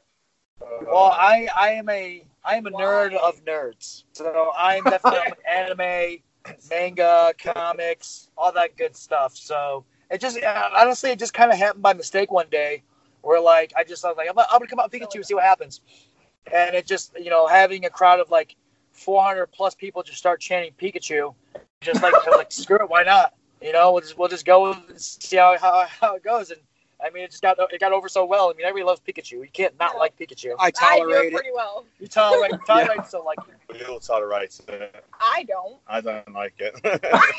Every promo. uh, you know, I I, well, I, I feel like there's someone in the crowd too that's got like a Pokemon Go, and, and they see the Pikachu. There it is, right there. That's Blanco. That's a yeah, I was gonna say, that, that's, that's me most of the time. Wow. Oh my God, that's great. I'm never going to look at the same again. Have you seen Detective Pikachu? I have. It's the greatest movie ever. He, he's seen it way too many times. How did I not know that was going to be the answer? Well, okay, it's the second greatest movie of all time. The first greatest movie of all time is Who Framed Roger Rabbit. Yes, that's a definite. Not going to argue with you on that one. That is that is Just tremendous. Movies in I will general? not argue that point. What's your favorite movie, Zach? Oh, Step Brothers is the Step greatest Bro- movie. Oh. Joey, what do you got? Uh, probably Superman the movie from nineteen seventy-eight. Oh, oh yeah, that's what you got, Ellie. What's your favorite movie? No. God. RoboCop. No. RoboCop. Because she's a robot. Get out. Get out. Get out. Get out. He just likes it when RoboCop showed up in W C W. Then, right? were, you, were you in alive when that happened? Were we alive? I don't think I was. You weren't alive. I don't think so. I was born in ninety-nine. That's Stovall. You just made us all feel old. Right? Uh, Jesus. No, no, no, no. If anyone is old, it's your ass. Hey, okay? Watch it now, okay? Just because I can remember when Ric Flair fell in a, came out of the helicopter for a freaking uh, Great American Bash doesn't mean anything. I've seen no, that, that if that helps. Yeah, I definitely She's not live. I was not alive when that happened. I was, unfortunately. I was just being born when RoboCop came in. When did RoboCop come out? To do that angle. Oh, like man. That's T V was great. T V was well, great. Well, so, um, so I've noticed that you guys do a lot of stuff with uh, A M L Wrestling. Um, how that is A M L do. Wrestling these days? Oh, it's amazing. I mean, just this past Saturday, I mean, or Sunday, I'm sorry. God, days mixed up. They We're on the road together. so much. But uh, on Sunday, Steve Corino himself showed up to uh, – He revealed as the mysterious guy sending uh, C W Anderson as the emails. He was a devil on his shoulder. So, yeah, nice. on his shoulder. Yeah, so think wow. about that. You have N X T guys showing up at A M L. I mean, I'm just saying. Nice. That's nice. Not top tier quality company. I mean, and let's let's be honest. I mean, honestly, I mean, we've been there for what four shows now. Yeah, I believe so. You know, four yeah four shows, and I mean, ever since we started A M L, I mean, Brian Hawks and Tracy Myers and Josh Gary. I mean, they've been incredible to us. You know what I'm saying? I mean, they're probably one of the top companies to work for in the Carolinas, to be honest with you. Um, no. I mean, they have a show coming up on August thirty-first called uh, Ladies Night Out, and it's going to crown the first ever uh, women's champion. And they're going to have uh, Miss Velvet Sky and Joe, Joey's personal crush, Miss Angelina Love. Nice. And Miss Ellie's going to be a part of that tournament. Wow. Nice. I was in my late... teens all right I was in my late teens Hey, we've all no arguing. You got the crush on Angelina Love. Uh, I'm a Velvet Sky guy myself. No, you are. Yeah. Not. Okay, See, I'm, a, I'm a Tessa Blanchard baby guy. Okay. Oh, I'm just I saying, know it's Adam Cole. Velvet Sky's going to be rest there. In peace. Hey, you can meet Velvet Sky. I mean, she'll be there. Oh, don't don't tempt me, man. No, don't tempt Blake Collins because no, he'll be okay. Wrong podcast. Great. I mean, they've got they they've been bringing talent from all over the world. Do what now? So they've been bringing t- girls from all over the world. They got Thunder Rosa, Jordan Grace, Jordan Grace, nice. uh, Dream Girl Ellie, Harlow. I mean, they got a bunch Shoot, of great talent. And that's just, well, that's just knowing just how tough enough. Ellie is, I don't think she'll have an issue getting through that tournament. No problems. Oh no, I don't think so either. I have pressure, Ellie. Right? No, no, no pressure, guys. You got to blooming win it. If you lose in the first round, you're out. That's hard. I don't know. I don't work. Nice. And and uh, here, here's a question that I have. Um, y'all are in uh, y'all are in another tournament, uh, right? Um, is it is it uh, O V or what is it? O V W? O W E. Okay, O W E. Yeah, I, I couldn't remember. Yeah, he watched that. Y'all can get to him later on. Of course. Yeah, it's the uh, Oriental Wrestling Entertainment U K Tag Team Tournament and the Women's Tournament. Wow. So, wow. My, myself and Zach are going to be in the Tag Team Tournament, and Miss Ellie is going for the Women's Championship. And uh, we haven't dis- we're not going to disclose what tournament Joey's going to be in, but uh, it's going to be a surprise. Oh, wow. So y'all just doing major things, just making your name all over. Wow, man, that's awesome. That's the goal. We tried. Yeah. How did you and um, how did you and Joey uh, Blanco come to like, you know, make this great tag team though? Like, like I guess, like, like how do y'all work so well together? I, I mean, it's hard sometimes. I mean, it's just at first we didn't really, we couldn't really get our legs underneath us. It was like this tag team was like a baby giraffe when it's first born, just kind of fumbling everywhere. We didn't know what to do, how to do it, you know. I mean, I, I had, like, an idea because I had been in tag teams before. But, right. I mean, Joey, Joey's been, like, one or, one or two, just but one. just in one tag like team. Three months. And it was, only, it was only for, like, a three-month period, I mean. But, I mean, we just kind of, you know, we learned by trial by error, you know. I mean, we went out there, did some things, see how it worked. If it didn't work, we, we ditched it and tried something else. I mean, it, it took a while. I mean, then, you know, with the addition of Ellie and then the addition of Zach, I mean, it just made us that much stronger as a unit. Um, and I mean, we've got now it's to the point where we're literally finishing each other's sentences. Our fluidity is just unmatched at this point. It's kind of scary. Yeah. It really yeah, is. That would pretty be pretty scary. Yeah. I've seen like I've seen like videos on Facebook too of like uh, you, I guess your road stories and everything like that. I saw one where you were going through the playlist and you played like Mighty Morphin Power Rangers as one of the, the songs. Oh man. Yeah, I we lost Power Rangers. I don't know. Yes. I, I don't know what they're talking about. I don't know Power Rangers. But... Yeah. That's an old well, video. I don't know what that yeah. is. Well, if I could, I want to ask uh, Dream Girl Ellie real quick. How did you uh, get into the business uh, and everything um, like that? Oh, God. Um, okay, so I have technically four brothers, and growing up, that's kind of all they started like watching. So I kind of started right. watching it, and when I first saw it, I thought it was the stupidest thing I've ever seen in my entire life. I was just like, what, what, what's kind of happening here? And I just kept watching and watching. And then I grew to love it. And then I was like thirteen or fourteen. I decided I wanted to do it. And then I started training once I turned eighteen. And then once I turned nineteen, I moved to Tampa. And I met the two weirdest people in the world. Hi. Hi. Hi. And then I asked, well, they kind of asked me if I wanted to go on the road with them to a show. And then a year and a half later almost, or just a year later. About a year yeah, later. about a year later, they haven't gotten rid of me yet. So well, like they said, you're the muscle, so they need somebody to, you know, make sure they're protected, right? You're welcome, guys. By the way. You're welcome. Well, so... From firsthand experience, you know, watching it then as a child and, you know, being in the business now, how do you think uh, women's wrestling has grown in today's uh, business and everything like that? I remember when I was watching it that it was kind of a joke, and it used to be the quote-unquote bathroom break. So right. the fact that it's become like a respected, I don't know what to, division. Yeah, division, thanks. Or like a respected division and people take it serious now is really cool. And now I get to beat up dudes because of it. And kind of nice. Right? Yeah. That's always nice when you can do that, right? It's a, it's a blast. uh, well, let me uh, let, let me ask uh, Zach Cooper uh, there. How did you get into the business, and how did you come to like meet these guys? So I got into the business about when I was fifteen years old, and I met Blanco Loco when I was a commentator. Uh, I didn't really know what the hell I was doing. I was just going out there and commentating matches and thinking I knew what I was doing. And then when I went over to college at Florida Atlantic University, I had uh, gotten a football position with them and had started coaching football. And then, long story short, after uh, after a new coach came in and kind of, you know, made some changes, I decided that that was time for me to go. And uh, I ended up getting back into wrestling after talking really seriously to Blanco about, you know, getting back and potentially just riding with them. And, you know, I had... You know, I bought my first set of real gear and some boots, and it was it was really, really bad. It was terrible. Absolutely terrible. terrible. It was absolutely terrible.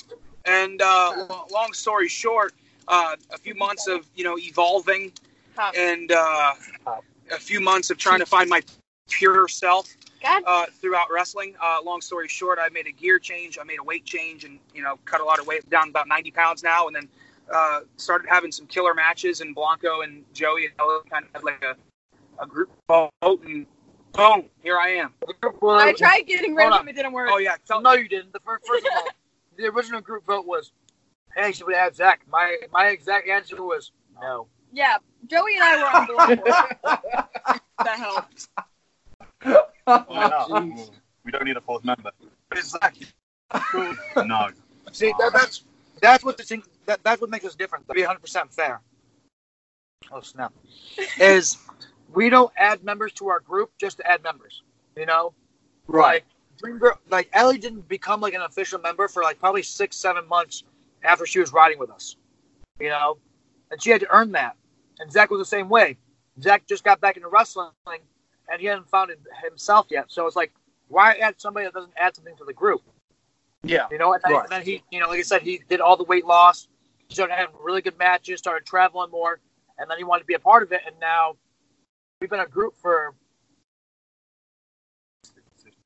eight months, about eight, about eight months, months right? about eight months. Yeah. And within an eight month time period, our group is probably one of the most well known factions in, in wrestling right now. And, you know, we're going over to the U K, you know what I'm saying? We got some other stuff coming up that we can't really discuss right now, you, you know, and it's just, it's been a crazy ride so far. And I can't wait to kill it over in, uh, in England. Yeah. Awesome. Well, then, you know, I, I just asked uh, Ellie and Zach how they got into the business. Uh, Joey, how did you get uh, into the business? You know, your experience must have been different, you know, growing up on the international side. Um, my friends at school used to watch the W W F back in two thousand one. Uh, my first viewing of W W F was uh, Sunday Night Heat. It was a rerun from... Uh, SmackDown at The Rock against Big Show to wrestle Kurt Angle at No Way Out two thousand one.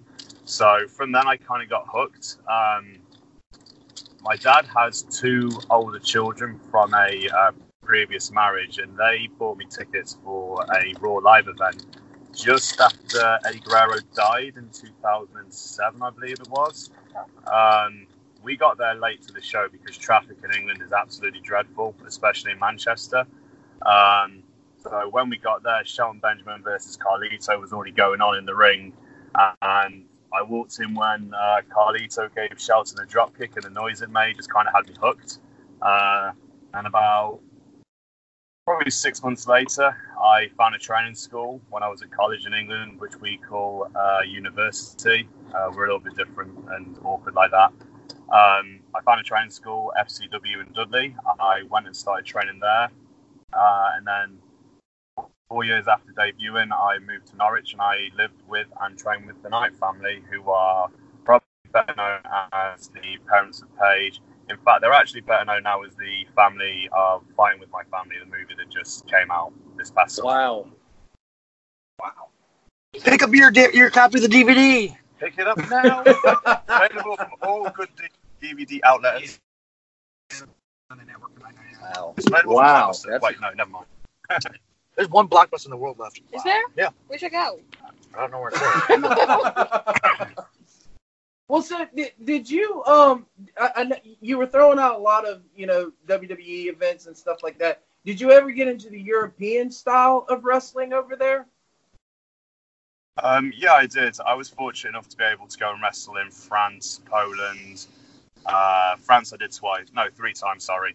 So uh, a couple of times I was over there. I was doing tag team tournaments with my former tag team partner. And uh, we wrestled two French teams, which was, you know, very interesting. Their style is the same as ours, but obviously trying to do a match with them is, you know, kind of awkward because there's uh, a slight language barrier there. So, I mean, the European style and the English style are very, very similar. I think they were kind of based off the uh, similar rules, like way back in the day, Lord Mount Evans rules, I believe they're called, oh. which is the round system with uh, having someone come to the ring with you carrying like a water bottle, bucket, and a towel, you know, all that good stuff.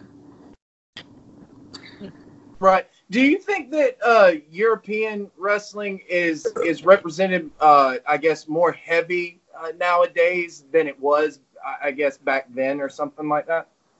Like, say, even five years ago, for that matter.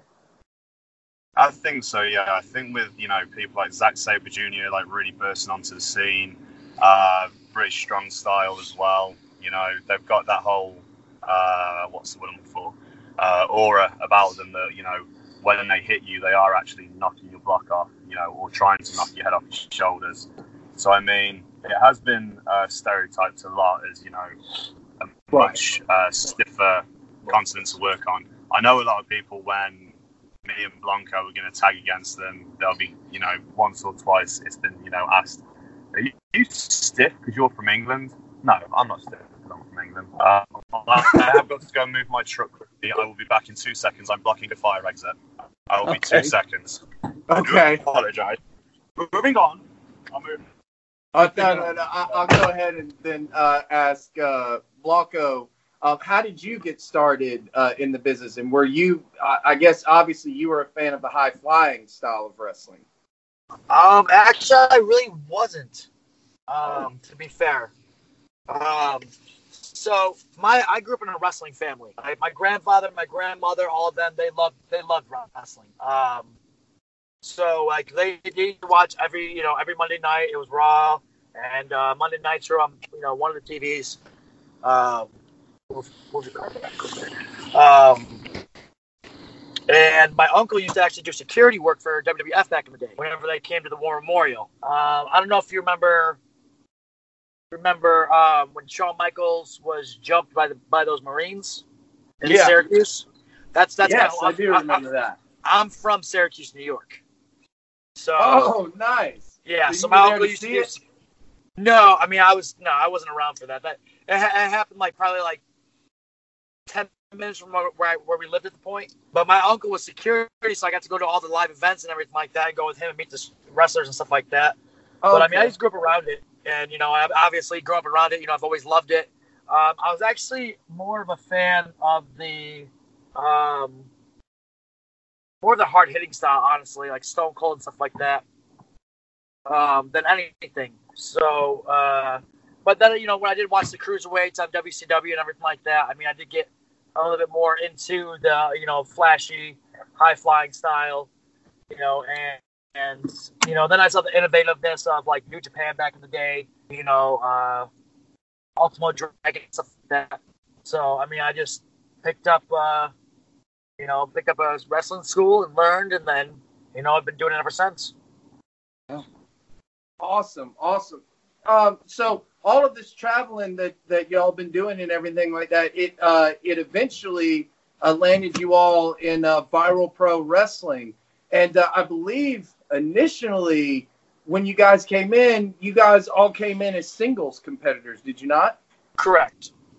So, like, so yeah, the international superstars didn't start off basically in Viral Pro. Like, Joey was a single, you were a singles. In fact, I remember uh, my first match that I ever called on commentary for V P W was um, Hunter Young and Blanco Loco. Oh, nice kid. Yeah, because uh, because I remember that match. That that was the opening matchup uh, to the event. It was the last man standing event, and Joey was on that uh, as well. It was uh, it was the battle of the Joeys. It was Joey Osborne versus Joey Lynch, which yep. was confusing yep. at times on commentary. Hey, don't worry. It's still confusing for the commentators now because I get referred to as Joey Lynch all the time. That's right. Oh, wow. Oh, yeah. My goodness. Who can mistake y'all? Oh, well, it was a great match, too. And Ellie right. was in that match as well. Hey, I don't yeah, want to talk she, about uh, it. She yeah. got kicked in the face. I don't want to talk about it. Oh, oh, Lord. But you know what? You know what was funny about that, too, was uh, that was the first time that, like, I I had heard or met even uh, uh, Joey Osborne backstage, and no one told me about Ellie being there. So, like, when she came out, I had to, like, look at Brett Wolverton, and I went, wait, who is that right there? No one told me about this. Surprise! Yeah, welcome to the wrestling business. But it, it, it was great, though. It, it's still, though, it was very uh, memorable and everything. Um, and then you guys right now are uh, making a lot of, I guess, noise, uh, it, it, I guess we should say, uh, in V P W right now. Um, I know that you guys recently just joined up with the revolutionary Darius Lockhart and the Outbreak champion Owen Knight, uh, the V P W champion Darius Lockhart and the Outbreak champion Owen Knight, I should say, and then James Kitchens. H- how did this... tandem I like I asked Darius, we had him on the program uh last week, but how did this come about for you guys? uh I mean I I wouldn't first let, let's not let's not say joined up. I mean that that that means it was going to happen purposely. This is this is more of we're all chasing the same goal and just happen to be in the same place at the same time. Um let's just be honest with this. I mean, Joshua Hancock, you know, he, he picks and chooses his little favorites, you know, like look at, you know, Sean Legacy, cool. He's got abs. He can do flips. Yay, cool. And then you want to, you know, look at look what he does. He gives him all the opportunities in the world. Am I right? He does. He's giving yeah. Sean Legacy opportunity after opportunity after opportunity after opportunity. And then you have somebody like like Owen Knight, who's just as athletic, just as good. And what does he get? He gets passed by continuously. And then he wants to complain when he puts, you know, Sean Legacy and Owen Knight in a no disqualification match. And, of course, we take issue. Why? Because the international superstars have gotten overlooked time in and time out. So, well, what's, what's the problem here? What's the problem with us taking what we want?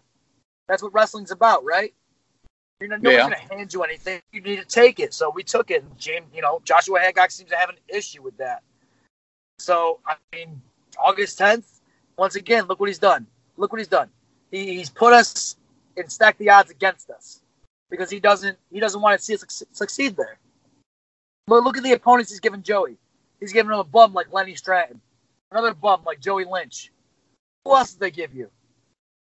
Uh, Can't remember because they're a bum. Chris oh, Chris Sylvia, a bum like him. Oh, my head hurts. Oh, get out of here.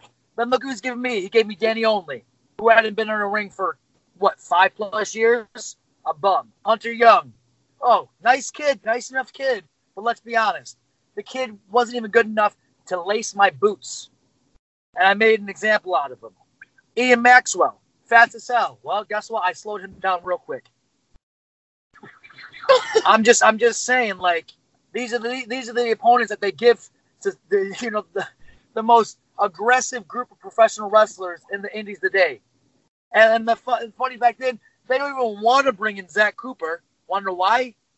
Because he's a behemoth. He knows that he would tear through any person in their heavyweight division. They're scared because they don't know him. And you're always scared of what you don't know. Well, and, and, and, and to your point, and, and you know, I, I, I hate to play devil's advocate in, in ways, but if, if I'm not mistaken, uh, Ellie, you've only had like one matchup in V P W, right? Yeah, that's true. And then I had to take what I wanted. And and and, and, and that Outbreak, you attacked uh, Casey Lennox uh, after her matchup okay. with Danny Jordan. Uh, what was the meaning behind that? Was it just to say V P W? That was me taking what I wanted. Yeah, so so your guys being on the show and me wanting to be a part of it.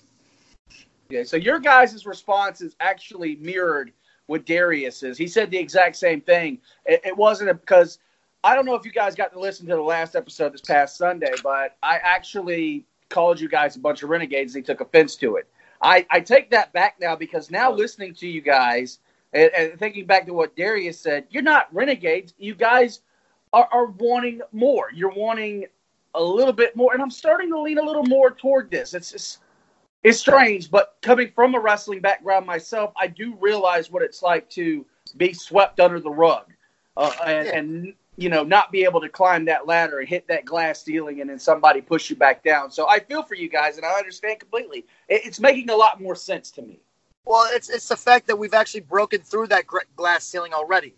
That's the problem. We've broken through it time and time and time and time again. But Joshua Hancock just turned a blind eye. Why? Because he wants some cookie-cutter wrestler that's going to sit there and give him the yes, yes, yes, yes, yes, yes, yes. But he doesn't want the guys that are going to simply tell him no sometimes. Like I said, Dream Girl Ellie, she's been at every single Viral Pro Wrestling show. Every single one. But Josh goes out of his way to book people like Casey Lennox versus Danny Jordan. But you don't want to get the Dream Girl, who's done more in less than a year's time in professional wrestling, traveled more, worked some of the best top-tier talent in the world, and this is all real. This isn't, this isn't, oh, I'm just going to give us some numbers. No. Ellie's worked probably thirteen states in less than a year, worked against people like Shotzi Blackheart. Sorry for my language. You can bleep that out if you want to. No, you, know, no, you haven't heard half of what we say on here. yeah. you, know, you know what I'm saying? She's been in tournaments. She's won women's championships. She worked like Gen- Geneva Muscles. She's worked in A M L. She's worked at P W X. She, she's been a- along the map. And yet Joshua Hancock just wants to turn a blind eye to that and bring in two nobodies.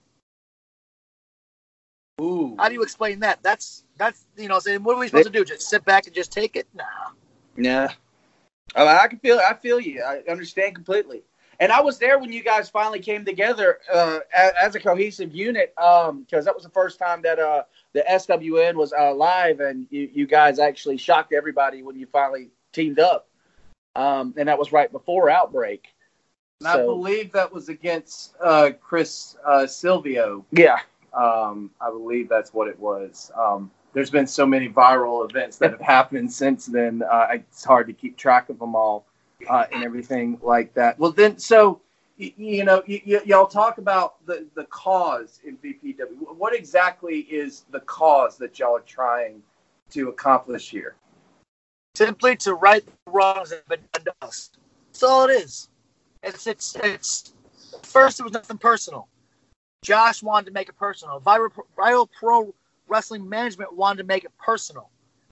We tried to come in, I, myself, I tried to come in and do things the right way and, you know, take the quote unquote opportunities they were giving me and run with them. But I ran and I ran and I ran and I ran and I ran and I got tired of, uh, of chasing something that was being dangled in front of me. And then, like I said, look at Josh. He's complaining. Oh, James, again, why are you doing this, Blanco? Why are you doing this? I can't believe it. Let's see. Maybe it's because we deserve more. We're international stars. We've traveled. You know what I'm saying? You bring Chris Silvio in, right? He's an international star. He's done N X T, so have we. He's done Raw and SmackDown, so have we. He's done Impact, so have we. He's traveled the world, so have we. So why is it this man gets to come in one time, one time, and get put in a better position than we were when we first came in? I, you know, and, and these, these are very good questions. I, mm-hmm. you know, I, I, I, I'll admit, you know, and, and we have a good working relationship uh, with Joshua Hancock. Um, but is this why y'all have leaned towards James Kitchens?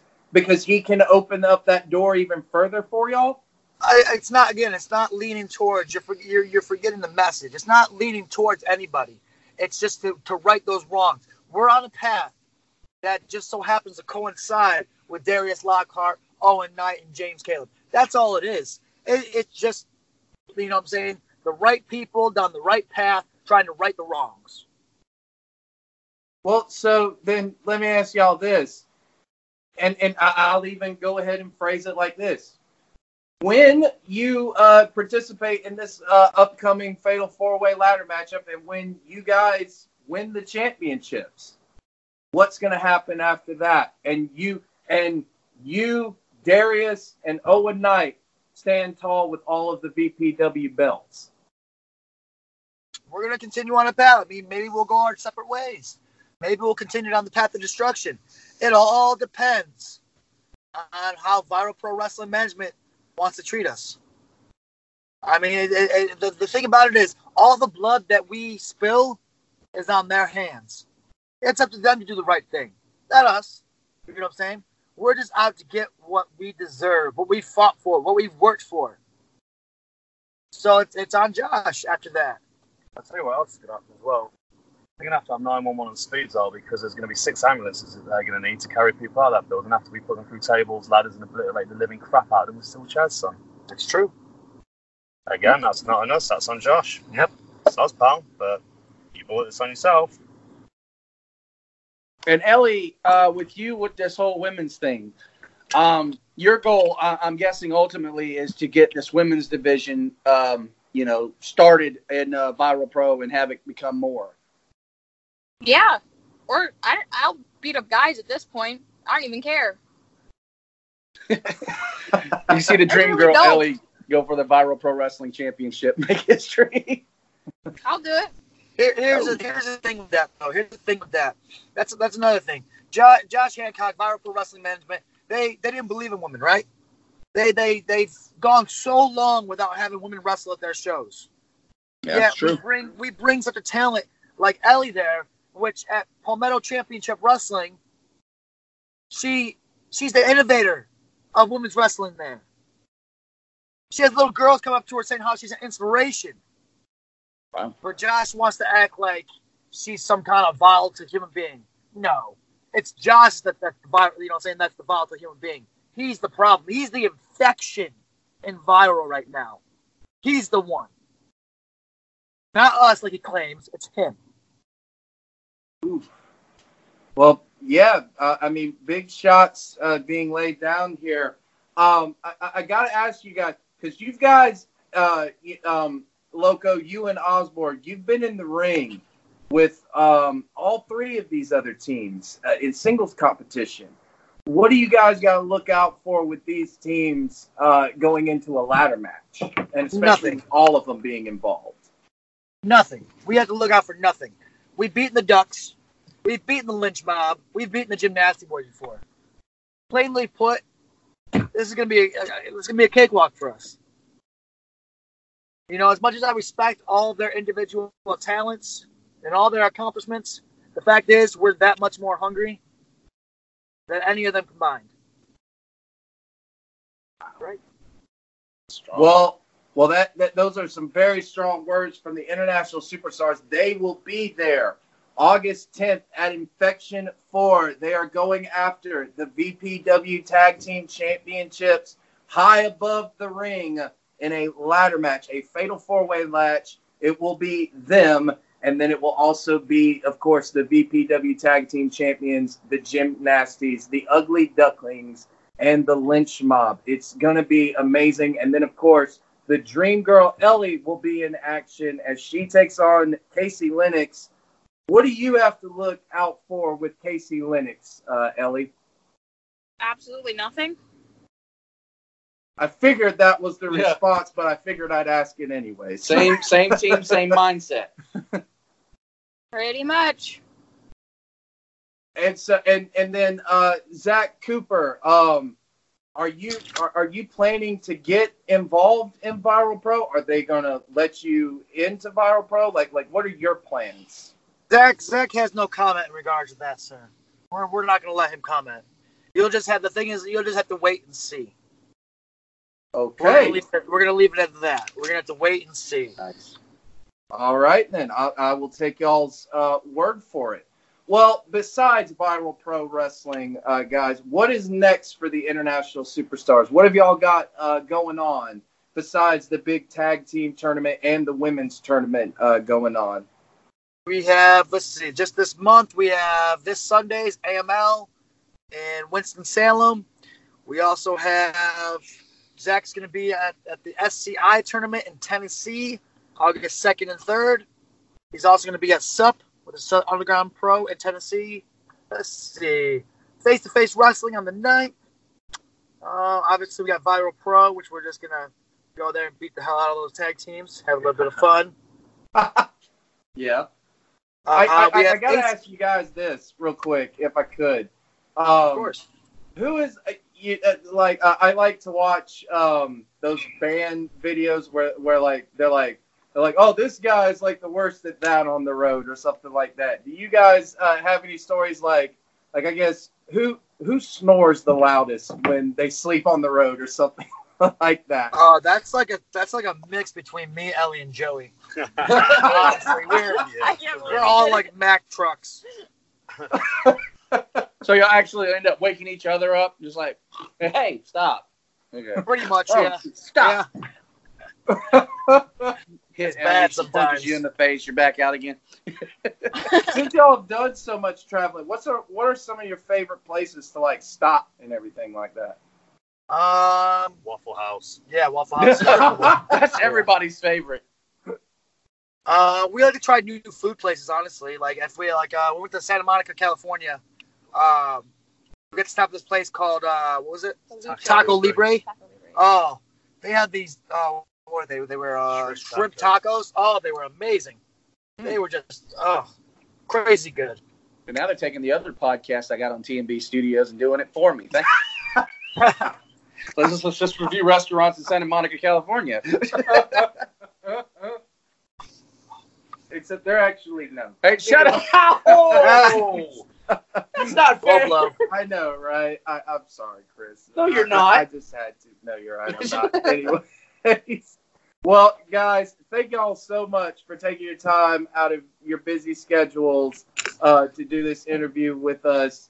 Um, I know y'all got a big event coming up on V P or coming up on August tenth, I should say, Viral Pro Wrestling Infection four, where you are involved yep. in that fatal uh, four-way ladder matchup. And then y'all got so much going on. I was gonna say they got um, uh, big events everywhere leading up to Viral Pro. Yes, yeah, yeah, we're got busy, several busy, things busy. going on. That's what happens when you're the best, though. You're busy. National superstars are what? Internationally known, internationally feared, and internationally revered. There we go, right there. That's what I was looking for. Guys, thank you so much for being on the program, and we will be right back after these words from T M B Studios. Please do not pull that trigger. What are you talking about, boss? Yeah, okay. They tried to censor us. They tried to stop us. They didn't want us to pull it. But damn it, we're back and we're pulling that trigger, baby. Ha ha! The Wrestling Shootout, the greatest wrestling podcast in all the podcasts, is returning. It's coming back soon. You tried to stop us. You thought we were going to go away? Nah, I don't think so.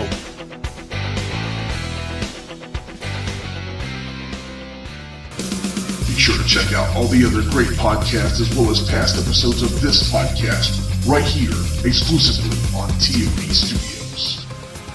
Well, all right, we are back here live on the Stovall Wrestling Network, or kind of like when, you know, Raw would be taped, but then they would say live back then. Yeah, yeah shut up.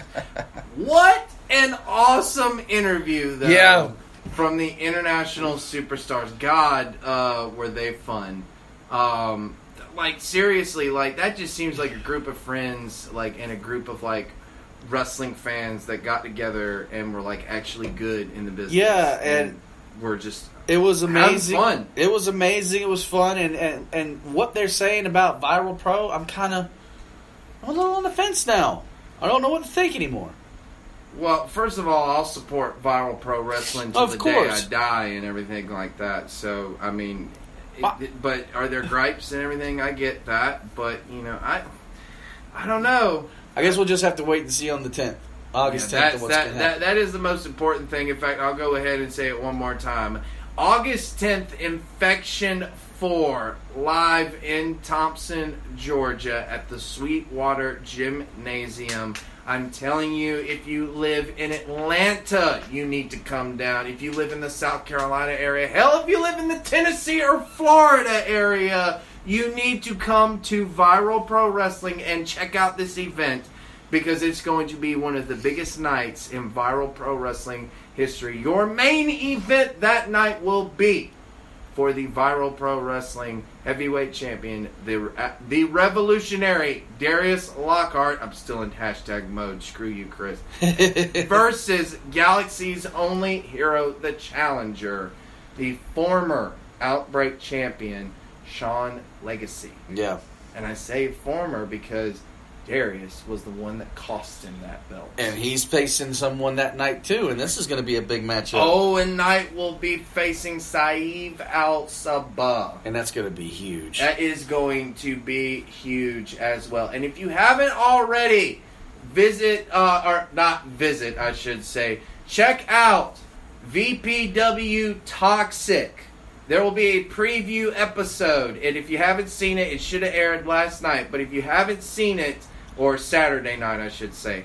But if you haven't seen it, check it out. It will preview the entire card for Infection four. You'll see all of the matches listed there and everything like that. You're going to see all of the happenings, everything going in to this big, huge event from Viral Pro Wrestling.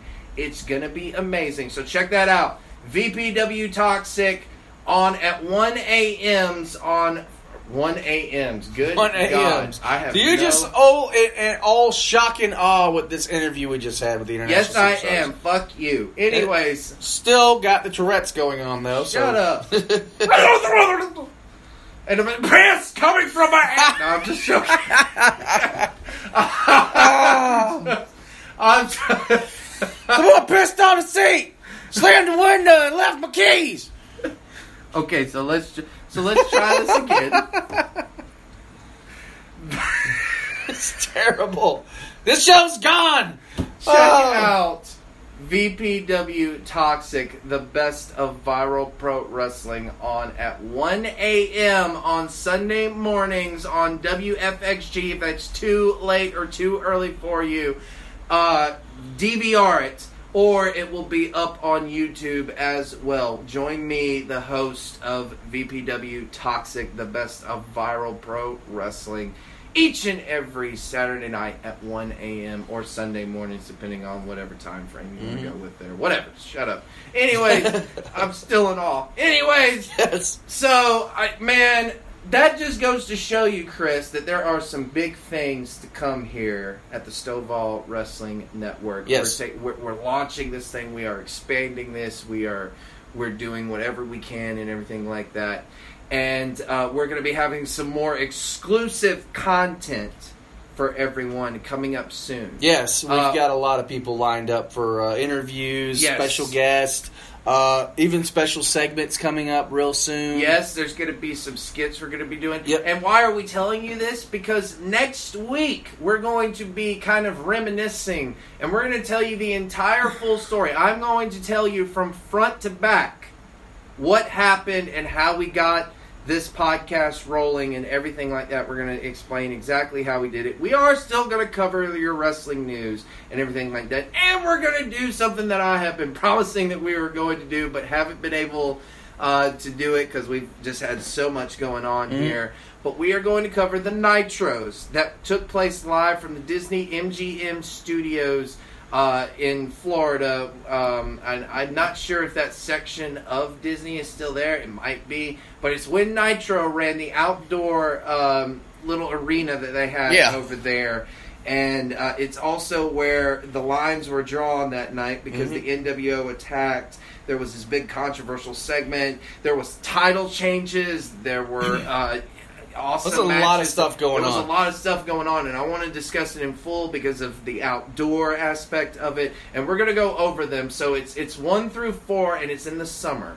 Um, I'll have ninety-six. Those exact yeah it, of ninety-six, and I'll have those dates for you. But if you really want to easily find it, it is the night after Hogan shocks the world and turns heel At Bash at the get, Beach ninety-six. Exactly, and we get the N W O. So it's those four weeks after Bash at the Beach nineteen ninety-six. Yes. That's what you want to look for on the W W E Network. And here's why we're telling you it's going to be a rem- reminiscing episode, and we're going to cover the Nitros. Now it's our season finale! Now we can't talk. Now we can't talk. Yes, you. No. Oh, no. I can talk now. Shut up. Wow, okay, so... I said I, now who can't talk. You oh, watch your mouth. There. See, he's doing this and I'm his boss. What the well, here's the thing. It's the season finale of S W N. Nobody is my boss. Anarchy! Anyway. Okay. Uh, so no, see, th- wow. Oh. Ooh. And the shade has been thrown. Anyway, I'm trying to get this out so we can go ahead and wrap this up. It is our season finale. We have uh, made the decision that uh, Stovall Wrestling Network and a lot of the T M B Studio shows will be having their season finale around this time, August time frame. It's the time that T M B Studios was actually launched last year, and, well, it's also the time of Infection four, so best time for S W N to wrap up everything for this season and go ahead and kickstart things off new. Uh, right afterwards, so we're going to look back at everything that happened, talk about some of the past episodes of S W N, our favorite moments. Uh, Stovall said we're going to go over the history, uh, front to back, cover to cover, and we're going to cover those four Nitros. We will not cover V P W Infection four on next week's episode, because we will be doing that the next week after, yes, when we have seen the event and everything, because we will be recording before the event, so...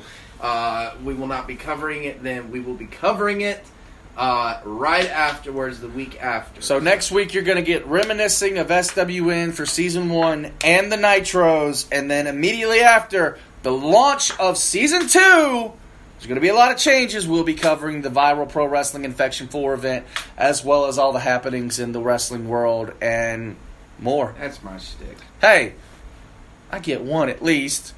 You are just not one. Spider-Man. I'm not Spider-Man. Uh, I'm Peter Griffin. Uh, yeah. Dewey. Dookie. Anyway. uh, yeah, diarrhea. Anyways. Uh, no, it's different podcast. Anyways. uh, no, but yes, uh, it, it's some big things happening in the works, and you've just seen it with uh, the amazing interviews that we have had with the revolutionary Darius Lockhart. And, of course, the international superstars who I have so much respect for. Uh, very fun people, yep. You know, and everything like that. Uh, fun guys. Look for them. They're traveling all over the place and everything like that. Look at where they're going to be. And look at the big tournament that they're going to be involved in with Oriental Wrestling Entertainment. Uh, exactly. Who is partnered with, I should say, A E W. Ooh. And we didn't even get to ask them about that. No, we didn't. So, so maybe which they probably little... don't have much... Well, I mean, there's a little, there's always a little underlying things that people don't want to talk about. And who knows? There might be something going on. Obviously, you know. And if it happens, we'll cover it right here on S W N. Yeah, exactly. So, but uh, that is it for this week, though, ladies and gentlemen. Once again, thank you so much for tuning in tonight. My name is Caleb Stovall. He is Chris Dickens. Peace out. This is the this has been the Stovall Wrestling Network S W N. Join us next week. I'll see you then. Bye.